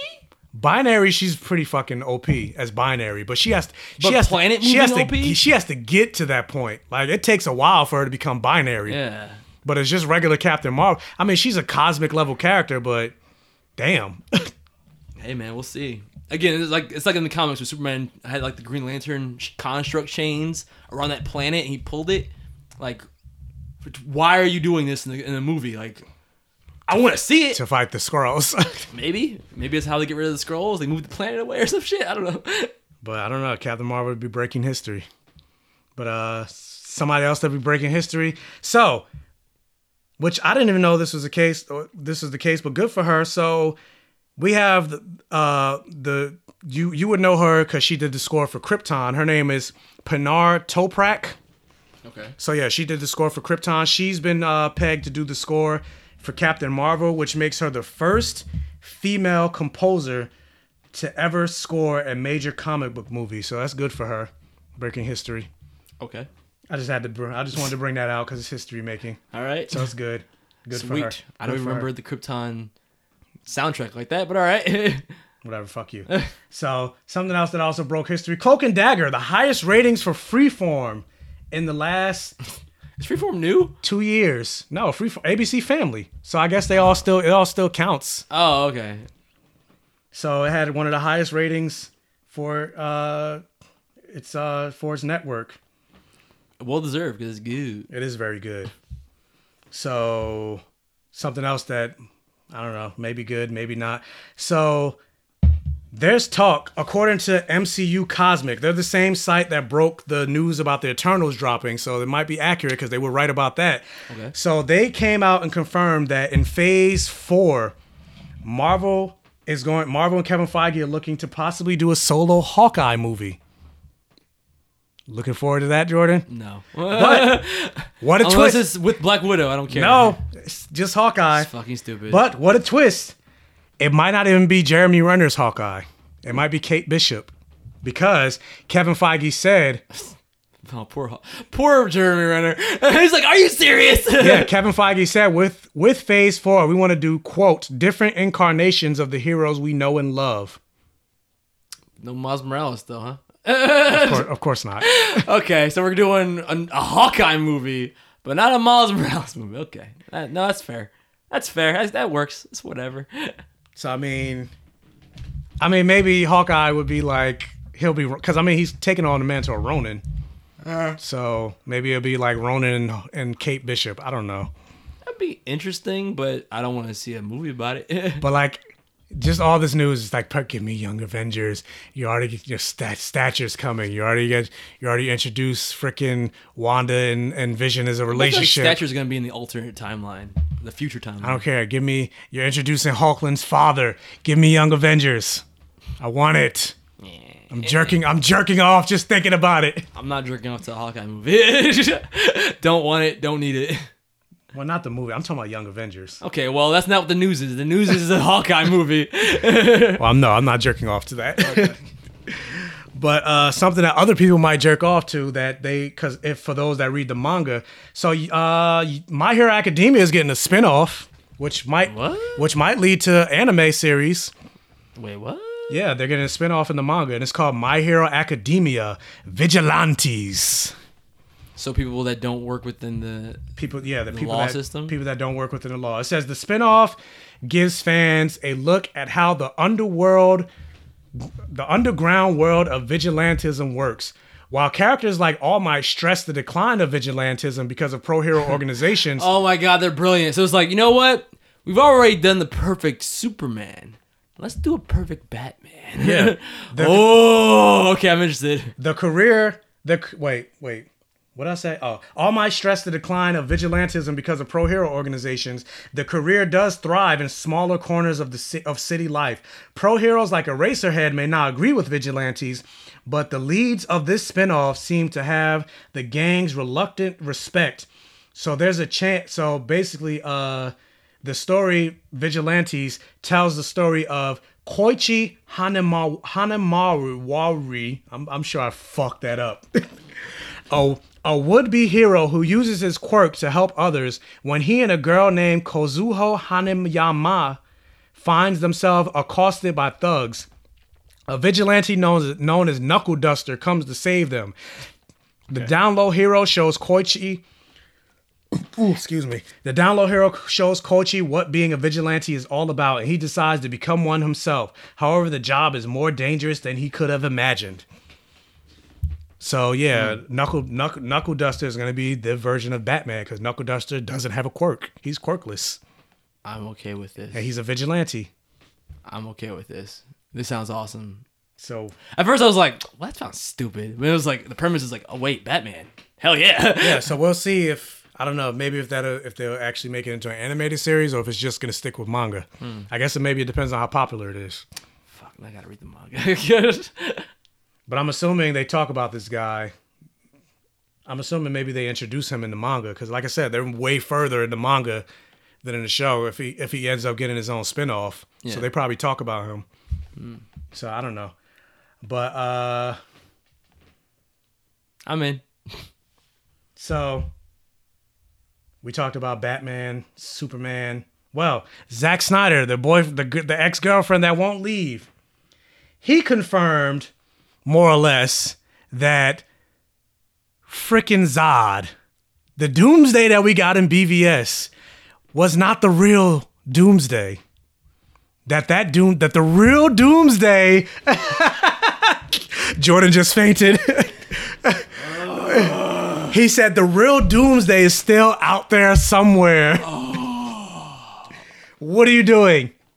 How is that? How is the real Doomsday out there somewhere? But the real, but the do, but the Zod Doomsday is the one that killed Superman. But the real Doomsday is supposed to be the one that killed Superman. But if he's out there somewhere, he didn't kill Superman. So was the, was it not really the death of Superman? Are you telling me that the real Doomsday is going to come and really kill Superman? And No! we're really, and we're really going to no, have the death Michael! of Superman? Like, You're like- overthinking this fucking bullshit. Zack Snyder is that ex girlfriend who calls you up every once in a while and says things that you want to hear because she still wants to fuck. That's That's fucking bullshit, okay? Like, and then you get all the DC Zack Snyder defenders going like, "Oh, it's a newborn. It's not the actual Doomsday. Why are you guys so mad that it wasn't comic accurate? You idiots!" Like, no, bitches.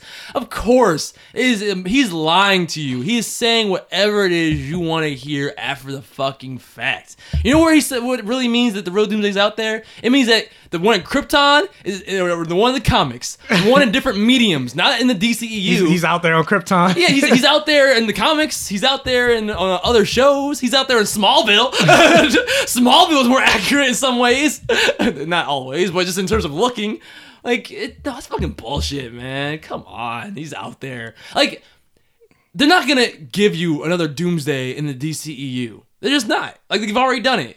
And let's say they do do that in Man of Steel 2, it won't be the death of the Superman arc because we've already done it. you shoe Or- no, you shoehorned it into fucking BVS. You can't you can't play that magic trick twice. You know what I mean? You can only take the rabbit out of the hat once. Like you've done it.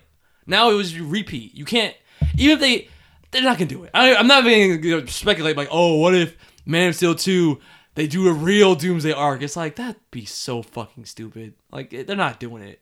You're not gonna see another live action Doomsday cinematic wise. And if you do, it's not gonna be Death of Superman. It's gonna be just to appease the fanboys.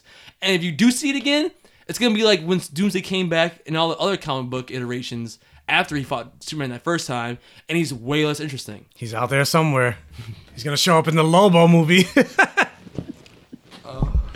DCEU, what are you doing? Uh, it's bullshit. Shut the fuck up, Zack Snyder. like it's over. All right, you had your chance. You blew it. It's over. I love Man of Steel. You ruined it. Well, you know what isn't over? Those these Joker movies. So, you know, we mentioned Jared Leto's getting a movie. Mm. And that was confirmed. Well, now and, and this was speculation, but it's now confirmed, Jordan. Mm. Joaquin Phoenix is starring in the Todd Phillips directed, produced by Martin Scorsese Joker movie, and they're shooting this fall. Oh and it's going to be an estimated budget of $55 million, which is saying it's kind of low for a comic book movie because That is pretty low. even Deadpool, Deadpool was $58 million. But yeah, and also this movie is going to more than likely launch on DC Films' new imprint, either going to be called DC Dark or DC Black. But the Either one's bad. but the twist with that is they're saying that it's supposed to it's supposed to separate from the DCEU, but they're calling it DC Dark or DC Black. But they're saying this DC DC Dark or DC Black is supposed to have a lighter tone. what? Why did they call What? it? Why did they call it DC Light? DC Dark, DC, DC Black Dark, DC Black, but a lighter tone. what? Are you, what's making? What are you doing? What are you- But you're making a Joker movie. And why is it light? Exactly. G- what? What? I guess. I guess the the Jared Leto movie is gonna be dark. Why can't they make any good decisions over there? Like it's not even about like a Marvel fan or a DC fan. It's just like logically, why can't they make good decisions? Black Blackhawk. That's not a good decision. it's like it's like literally it feels like someone is on the inside sabotaging it. That's the only explanation for this bullshit. Even those names, DC Dark, DC Black, DCB, DCD. That's terrible. It's all terrible. Oh my god. Oh, it hurts. Well, the hurt is gonna come. Still coming. so, uh, this so this is all DC news. I can rapid fire this. So we talked about you know Aquaman is coming out this year. We have they only just now releasing stuff. We have still haven't seen a trailer or anything like that. James Wan basically confirmed they're releasing the trailer during Comic Con. So look look forward to that. Woo. So Suicide Squad 2, there's talk that, you know, because uh, what's his face came out and apologized, like, oh guys, I should have made the Joker the villain Oh, um, for Suicide Squad what's 2. name? So, director. in their way to try to rectify that, even though it's not going to be the Joker, it's looking like Deathstroke is going to be the villain for Suicide Squad 2. So, That's better than the Black Adam bullshit they were talking about. Oh, it's definitely better than because I'm like, what the fuck? That makes no sense. That makes absolutely no sense. So, uh, more DC news. So Geoff Johns is no longer the chief executive of uh, whatever director of DC Comics Okay. and Warner Bros. He stepped down Of course he did. because Because he's like, this fucking shit is on fire. Yeah. I'm getting out. well, no, he's still staying with DC because now he's into the he's he's signed on to write the Green Lantern Corps movie, and he's also writing a solo Shazam book, and he's writing uh, the Three Jokers book. But with the uh, him being confirmed to write the Justice League, I mean the Green Lantern Corps movie, he officially came out and said the movie is going to star Hal Jordan and John Stewart. Because there was speculation of, well, is it going to be Kyle Rayner? Is Guy Gardner going to be in it? It's like, no, he, he came out and said it's going to be about John Stewart and Hal Jordan. So with DC, with the Green Lantern movie. I don't care. I don't care. Well, something that you will care about. So yeah, Patty Jenkins confirmed Steve Trevor is returning for Wonder Woman WW84. We don't know how though. Oh, yeah, yeah, yeah. This. So yeah, Wonder Woman 1984 is I mean, we inde- talked about this. is indeed the official title.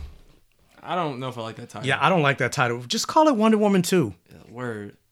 Uh, the title's weird. The title is stupid. Yeah. Already bad decisions. Um, and it's, even Steve Trevor coming back could be a bad decision because it's like one of the only emotionally impactful things that has ever happened in DCEU. So it's like you're taking that away. And I mean, I guess they could pull the same trope. Like the first one was about Wonder Woman being a fish out of water, leaving Themyscira.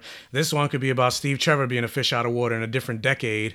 If it's really him. If yeah, if But it's, if it's really, really him, that's that's the problem. You just undid one of the best parts of Wonder Woman One. I It was that and No Man's Land. Those are the two things Wonder Woman won that was good. I agree, but I mean, we could watch it and go, that was actually pretty good. That was That's a- true. Yeah. I'm hoping he's Martian Manhunter. I I know DC's not smart enough to do that. I was gonna say they're not gonna make. It would be awesome. Because then why would Mar- why is Martian Manhunter in this? Why is Martian Manhunter in a Wonder Woman movie? Who cares? Build the world Are- better. Are, they- are they gonna Supergirl him? Not instead of giving him his own movie. Yeah, that's fine. I don't need to see a Martian Manhunter movie anyway. Just put him in this. That's fine. But uh, he could be the fish out of water still. He's from Mars, so he's like, I don't know what the fuck's going on. Well, speaking of being fine, because it's fine for you, not knowing what's going on, because I don't know what the fuck is going on, because you got some pull somewhere, like you sucking somebody dick. so yeah, Supergirl, they've been listening to this podcast because Jordan has been saying for the longest time, I want Brainiac to be a series regular. Get rid of Brainiac. Kid re- prediction. Yeah. Get rid of Brainiac and replace him with Winn. And they're doing or, exactly repla- or replace Winn with him. And they're doing exactly that. Jeremy Jordan has been downgraded to a recurring character for next season. Mm-hmm. And Brainiac, played by Jesse Rath, has been promoted to a series regular Hey man, for season four of, for, of Supergirl. That's like basic prediction powers. Just because like any competent writer, and maybe they're very, very few and far between in the CW these days, but if like anyone could look at this show and go, what characters are strong, which are weak, which aren't being used well, and which would work better for a show like this. Obviously, a superpowered genius like Brainiac would work better as your intellectual like ally than Winn. Winn is just Cisco light. Like at least Brainiac is that. Plus, he's got the more interesting like backstory and character legacy from the comics. Like obviously, why would you want Winn? I'm sorry. I know you like Winn. People, there are some Winn fans, but I'm like Brainiac's better than him in every way. I like he's funnier. Winn. He's I only- smarter. I only like Winn in a sense because I'm just like, I want him to be gay. well, he's not. No, just- so fuck Winn then. literally. well, yeah, that too. Uh, but also, speaking of somebody else that's getting promoted to a series regular, which I told you about this like a year ago, but it's now official. Hartley Sawyer, Ralph Dibney, has been promoted to a series regular for The Flash. Hooray. Well, you want to know who else? Yep. I know who else. You want to know who else? Yeah. Jordan? Who else has been promoted to a series regular? Uh, the most important character of the, flash. the most important character of The Flash. Danielle Nicolette, who plays Cecile Horton. Because everybody wanted more Cecile, Michael. The best news. this is the best. This is the best news. This gets me more excited for season five. No. That means every episode, this bitch is gonna be doing shit that nobody cares about. Wally out. Fuck Wally West. And I get it. If Keiynan wanted to leave, you can't help that. But fuck, man. That doesn't mean, hey, man, we've got an open slot. Let's make Cecile regular. Like, ah, like I want to be happy for the actors, but like not at the expense of the show, man. I don't want this. I don't want it. I don't want it, Michael. tired. Well, these next ones are just rapid fire. We don't have there's no discussion about it, but because you don't you don't watch this. But for those of you out there that are Lucifer fans, Oh, because I know you don't watch it, but yeah, Lucifer got canceled. I mentioned that, but there was this big old hoopla. So uh, Netflix is actually, in case you guys don't know, for you again Lucifer fans, Netflix has picked up Lucifer for season four, and of course, if it's popular, it's going to be season five. Yada yada yada. So. Be happy for you uh, Lucifer fans out there. Also, for you fans of the Iceman comics. I wasn't really one of those, but Iceman got canceled. But guess what? You Iceman. cancel my ninja? Yeah, shut the fuck up. But Iceman is coming back, and it's going to be written by the same guy. I'm like, get somebody else to write it. But yeah, Iceman is coming back. My ninja. Also, uh, Ewan McGregor has been cast as a grown-up Danny Torrance for a sequel of what the fuck is the name of that movie? the Shining. The Shining. There we go. oh, wait, they're doing a sequel? They're doing a sequel. It's called Doctor Sleep. Is there a sequel book? It's a sequel to the book. Oh, okay. I have. Wait, wait. Th- there's actually a book version of sequel, or is this new? No, there's a uh, book. There's a sequel book. There's a sequel book. Oh, okay, cool. Uh, and he actually only came. He came out with that like two or three three years ago. Se- Okay. The sequel to. The, I actually I actually have it because they uh because I went to the View on for my birthday and Stephen King was a guest and he was promoting Doctor Sleep and he was like and they you know how everybody in the audience gets a copy of the book. Mm. So that's how I got it. So you got a copy of the book, but not a car. Basically, I was like, why can't I come on another day? It's my birthday. Come on.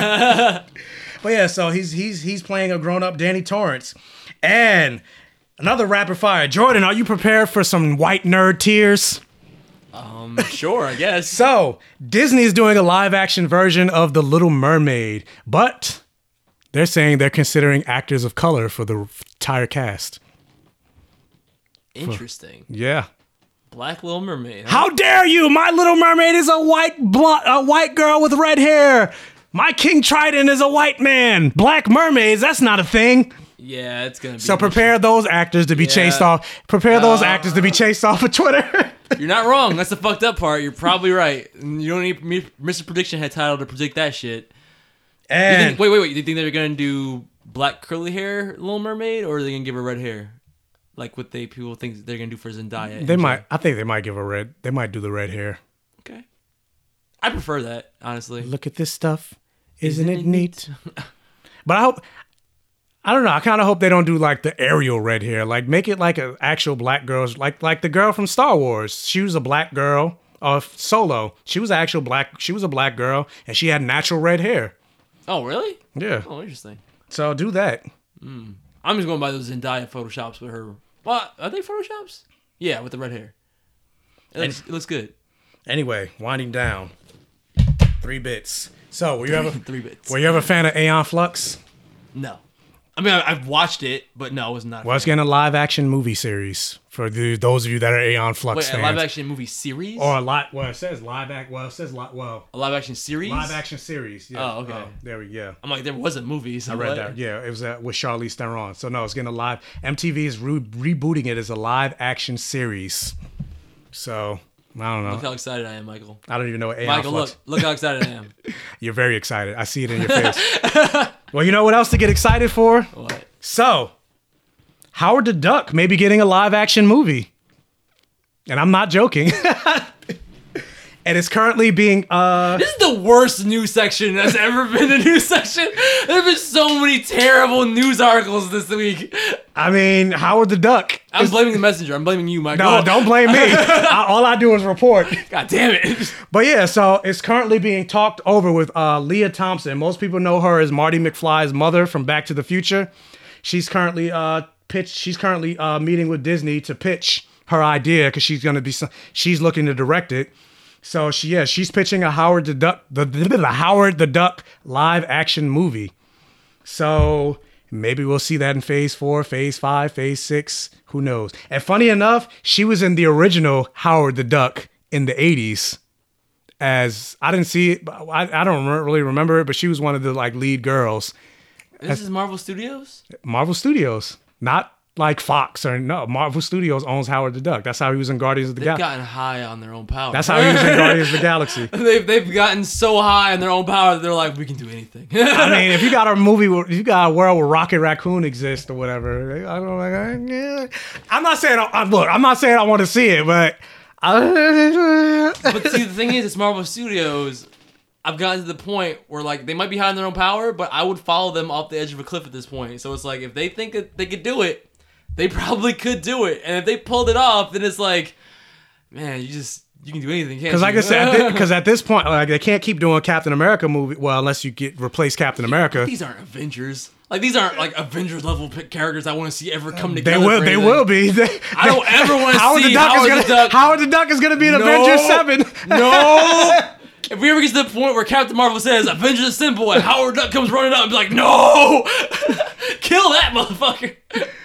Uh, but anyway, finally. Oh, so f- anyway, finally, Jordan Peele. uh, Speaking of pitches, Jordan Peele is also uh, in talks with Di- he's in talks with Disney to do a live action Gargoyles movie.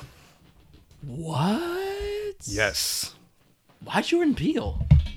Because he want because he wants to do He it. wants to do it? He wants to do it. Then this would be amazing. Let me. Uh, And on. it's a requirement that Demona be in it, that she be fine as fuck, just like she is in the anime series, and also they use that awesome theme song. I just closed it, but let me read. it. Dun, dun, dun, dun, dun, dun, dun, dun, just- Dun, dun, dun, dun, dun, dun, dun, dun. Dun, dun, dun, dun. I'm stalling. Dun, dun, dun. I'm trying to because I closed. God damn it! I, cl- I closed the article, but I'm like I want to read his quotes. Gargoyles is fucking awesome, and I'm gonna make it the end. I don't know. I can't find it. I closed the article, but yeah, he's he's pitching he's pitching a Gargoyles movie to Disney because he said, yeah, it's not like Disney approached him. No, he wants to make it. So we'll see if Disney says yes. They better fucking say yes. so here endeth the news. on on gargoyles. Yeah, because that's the best news. They kind of uh, all the other fucking shit. Yeah, everything. about. Yeah, everything else is like, Like, I would trade I, was gonna say Joker I was- movie, everything Howard else is. Zack, Snyder, Zack Snyder saying the dark dark Doomsday doomsday, is real. Fucking Hartley Sawyer being a series regular, who cares? Cecile Cecile being being a series regular. who cares? The Chris oh. Hardwick stuff, fucking Millie Bobby Brown being chased off Oh. a Twitter. Like everything is. Every, this is the drab week. Where everything made me mad except for gargoyles. The shining beacon of hope is Jordan Peele doing That's why. That's why I put it. That's why I put it last. I'm like, let's get some. Ah. So let's end the news on a good note. That could be a fucking awesome live action movie. It would be, and especially like get Keith David to voice, be the voice of of, Get of Zoe Goliath. Saldana to be Demona. Cause she's fine. yeah, but I'm, I'm like, do you want her in another movie? Yes. She's playing a CGI. yes. She, she might not even want to do it. I don't care. She's like, can I can I play can I can I play me? Fine. Nope. I want you in a different color. every, every movie, one movie I'm blue, next movie I'm green, now I'm gray. Yep. you got to go through the spectrum. Sorry, her her Na'vi was sexy as hell, so I feel like she make a sexy as hell Demona. Okay. Fuck man, that'd be You, awesome. you and these you and these animated characters. hey man, if, if the ass Elas- fits, Elastigirl. if the ass fits, Demona got had, Demona had a booty too. Wearing that little loincloth. Mm. That tail. So, ladies and gentlemen, we know what Jordan does when he watches Gargoyles. oh, Demona. I'm sorry, Demona was a sexual awakening for me as a child. Demona, and she and she was always making out with Goliath. Sisqo was my sexual awakening. Cisco? yes. Oh, oh, you mean I was like Cisco from the Flash? No. I mean the thong Unleash, song. unleash the dragon. I want to see you unleash the dragon, baby. Whoa. What? All right, so but next week we've got uh Luke Cage, we've got uh Jurassic Park, more My Hero, Jurassic World, my hero. and Jurassic World. Sorry, oh my bad. Uh, I'll talk Sense Eight. Oh yeah, Sensei. Yeah, maybe Dark Maybe, Knight. maybe Dark Nights Finally. Maybe. No promises. I No guess. promises. Getting a four star review because of you. God damn it. But yeah, Gargoyles. That's what I'm looking forward to now. Oh, before we before we go, you mentioned something in the beginning of the podcast. dun, dun. You said you said you wanted you said you wanted to tease the E3 thing. Oh, we didn't talk about the Spider Man trailer. Oh, what about? Oh, you talking about? We could talk about that tomorrow. Well, whatever. When, Well, that was the, I was gonna talk about that because it's comic book related. So I was like, oh, we can talk about some the Spider-Man E3 trailer. it was then- good. Good job. Good cock tease for the E3 video. for everyone got to the end of the podcast, three and a half hours in. now I mean, that's our normal time. Yeah, go listen to our, our E3 coverage or watch, hopefully, our E3 coverage. Yeah, because we uh, were like four something lad, but that was also because we did the raffle, so that took like a half an hour, Yeah. We just talked forty five minutes Whatever. to get through that. But yeah. E3 video, people like it. We'll do some more YouTube videos. Maybe we'll Maybe because that you know because with that I gotta like make sure I shave. Yeah, we gotta look good. I look crazy right now. I don't look good. Hair's all high, looking like a racer head and shit. It's not a good look. put on some clothes. Not that I'm naked now, but I, am Aren't you? I'm wearing, I'm, wearing, I'm wearing shorts and a, and a Savage Ray shirt. I wouldn't want to wear that on a YouTube video. He's not wearing pants though, people. It's kind of creepy. Yeah, I'm, I'm, I'm, I'm in my jock strap right Dicks now. out. I'm uncomfortable. Yeah. me too. Hashtag me too. I'm gonna- I'm gonna put it on his lap. oh God. and with that, I guess that's blood pressure for the weekend. this has been Jordan with Michael. and we will see you next week. Bye. Peace. 1,000 years ago, superstition and the sword ruled. It was a time of darkness. It was a world of fear. It was the age of gargoyles. Stone by day, warriors by night. We were betrayed by the humans we had sworn to protect, frozen in stone by a magic spell for a thousand years. Now here the spell is broken, and we live again.